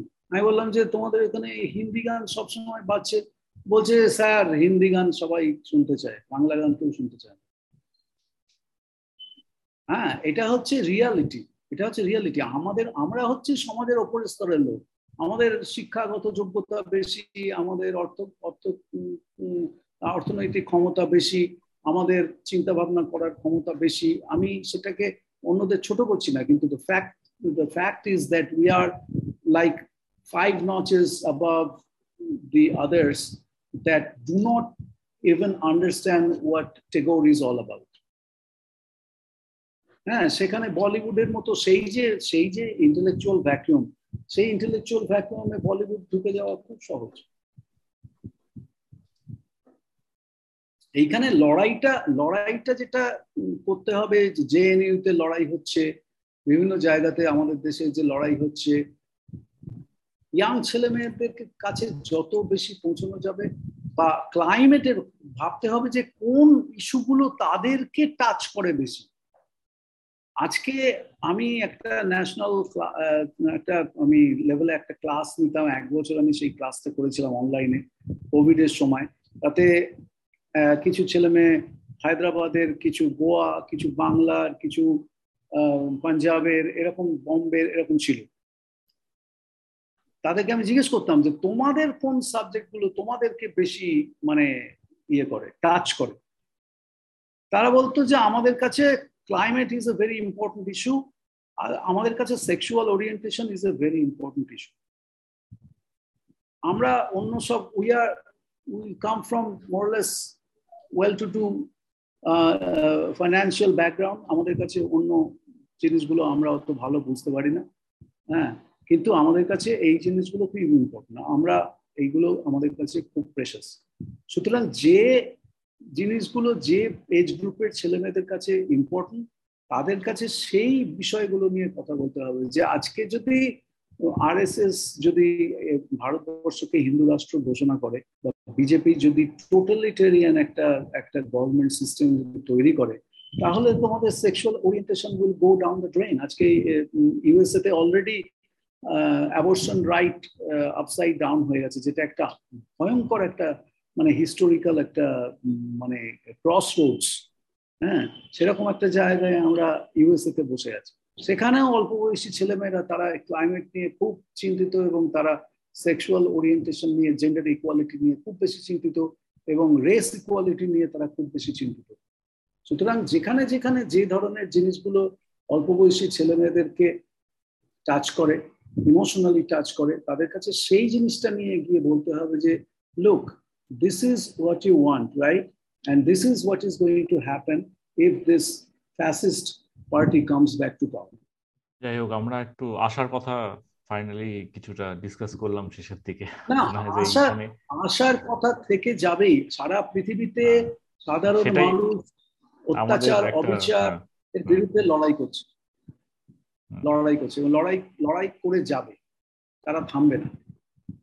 এই ল্যাঙ্গুয়েজের প্রশ্নটা খুব ইম্পর্টেন্ট অ্যাকচুয়ালি। আমার মনে হয় যে সেইটাই আমাদের খুঁজে বার করতে হবে যে কিভাবে, মানে এটা আমরা নিজেরা খুব ডিসকাশন করি যে যে আমরা এত কিছু ডিসকাশন করছি এখানে, কিন্তু সবই হয়তো মানে একটা পার্টিকুলার মানে যারা সিমিলার মাইন্ডেড এবং এইসব মোটামুটি জানেই, আর তাদেরকে নতুন কিছু আমি দিতে পারছি না আর কি। কিন্তু সেক্ষেত্রে যারা ধরুন মানে সেক্ষেত্রে যদি যারা ধরুন একটা লোক মাঠে নেমে বক্তৃতা দিচ্ছে, সে মানে হয়তো অতটা সফিস্টিকেটেডলি কথা নাও বলতে পারে, তার যদি কিন্তু তার ইম্প্যাক্টটা কিন্তু হয়তো অনেক বিগার আর কি, রিচটা অনেক বিগার।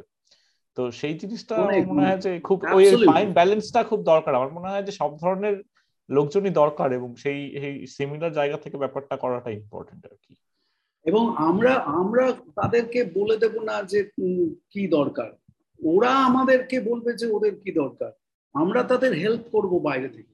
মাটির থেকে উঠে আসবে ডিমান্ড, মাটির থেকে উঠে আসবে। আপনি যেহেতু লেবারদের এতদিন ধরে পড়িয়েছেন এবং সেইটার সাথে যুক্ত ছিলেন, আই গেস আপনার সেই অভিজ্ঞতাটা আছে যে মানে তাদের কথা কিভাবে শুনতে হয়। মানে আমরা তো অনেক কিছু বলি, এবং সেটা কতটা জেনে বলি, কতটা মানে অন্যের শুনে বলি, সেটা একটা ব্যাপার। কিন্তু অ্যাকচুয়ালি যাদের কথা বলি তাদের সাথে কতটা কানেক্টেড, সেটা একটা মানে খুব রেয়ার জিনিস, যেটা আপনার সেই অভিজ্ঞতাটা আছে।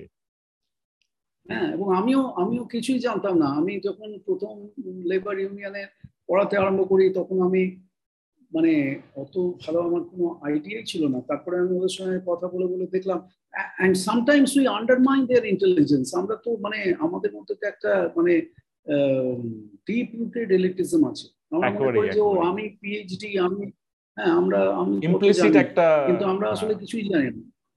ঠিক আছে। আছেই আছেই, সেটাকে যদি আমরা সম্পূর্ণভাবে কাটিয়ে উঠতে পারি এবং তাদের কথা শুনি, যদি আমরা আমরা খুব বাজে লিসনার আসলে, হ্যাঁ আমরা আমরা আমরা শুনি না কথা, আমরা খালি কথা বলি। কথা শুনতে হবে, মানুষের কথা মন দিয়ে শুনতে হবে। এইখানেই RSS এর সাফল্য, এইখানেই জামাতে ইসলামের সাফল্য। তারা মানুষের কথা শুনে, তারা তাদের কথা শুনে খুব মন দিয়ে, তাদের পাশে থাকে বিপদের সময়। এমনি এমনি আজকে RSS জামাত ইসলামী হঠাৎ এত পপুলার হয়ে যায়। পার্থবাবু, অনেক অনেক ধন্যবাদ আপনাকে, অনেক ইলাবোরেটলি অনেক কিছু বললেন। আপনার এই অভিজ্ঞতা এবং তার যে ব্যাপ্তি, মানে সেটা তো সচরাচর পাওয়া যায় না, এবং দুই দেশ মিলিয়ে আপনার যে অভিজ্ঞতা আর কি, তো অনেক কিছুই আলোচনা হলো, খুব খুব ভালো লাগলো। ডেফিনেটলি আপনার সাথে আরো কথাবার্তা হবে ভবিষ্যতে। অনেক ধন্যবাদ। কথাবার্তা চালিয়ে যেতে হবে, কথাবার্তা চালিয়ে যেতে হবে, এবং নতুন নতুন ছেলে মেয়েদেরকে নিয়ে আসতে হবে, ইয়াং ছেলে মেয়েদেরকে নিয়ে আসতে হবে, তাদের কথা শুনতে হবে। এটাই হচ্ছে সবচাইতে মানে আমার মানে যদি একটা end of session message থাকে, সেটা হচ্ছে যে we need to reach out and listen to them. We are not here to play the role of their educator. We are here to listen from them. ঠিক আছে, thank you ভাই, অনেক অনেক ধন্যবাদ, খুব ভালো লাগলো। ভালো থাকবেন, আবার দেখা হবে, নমস্কার।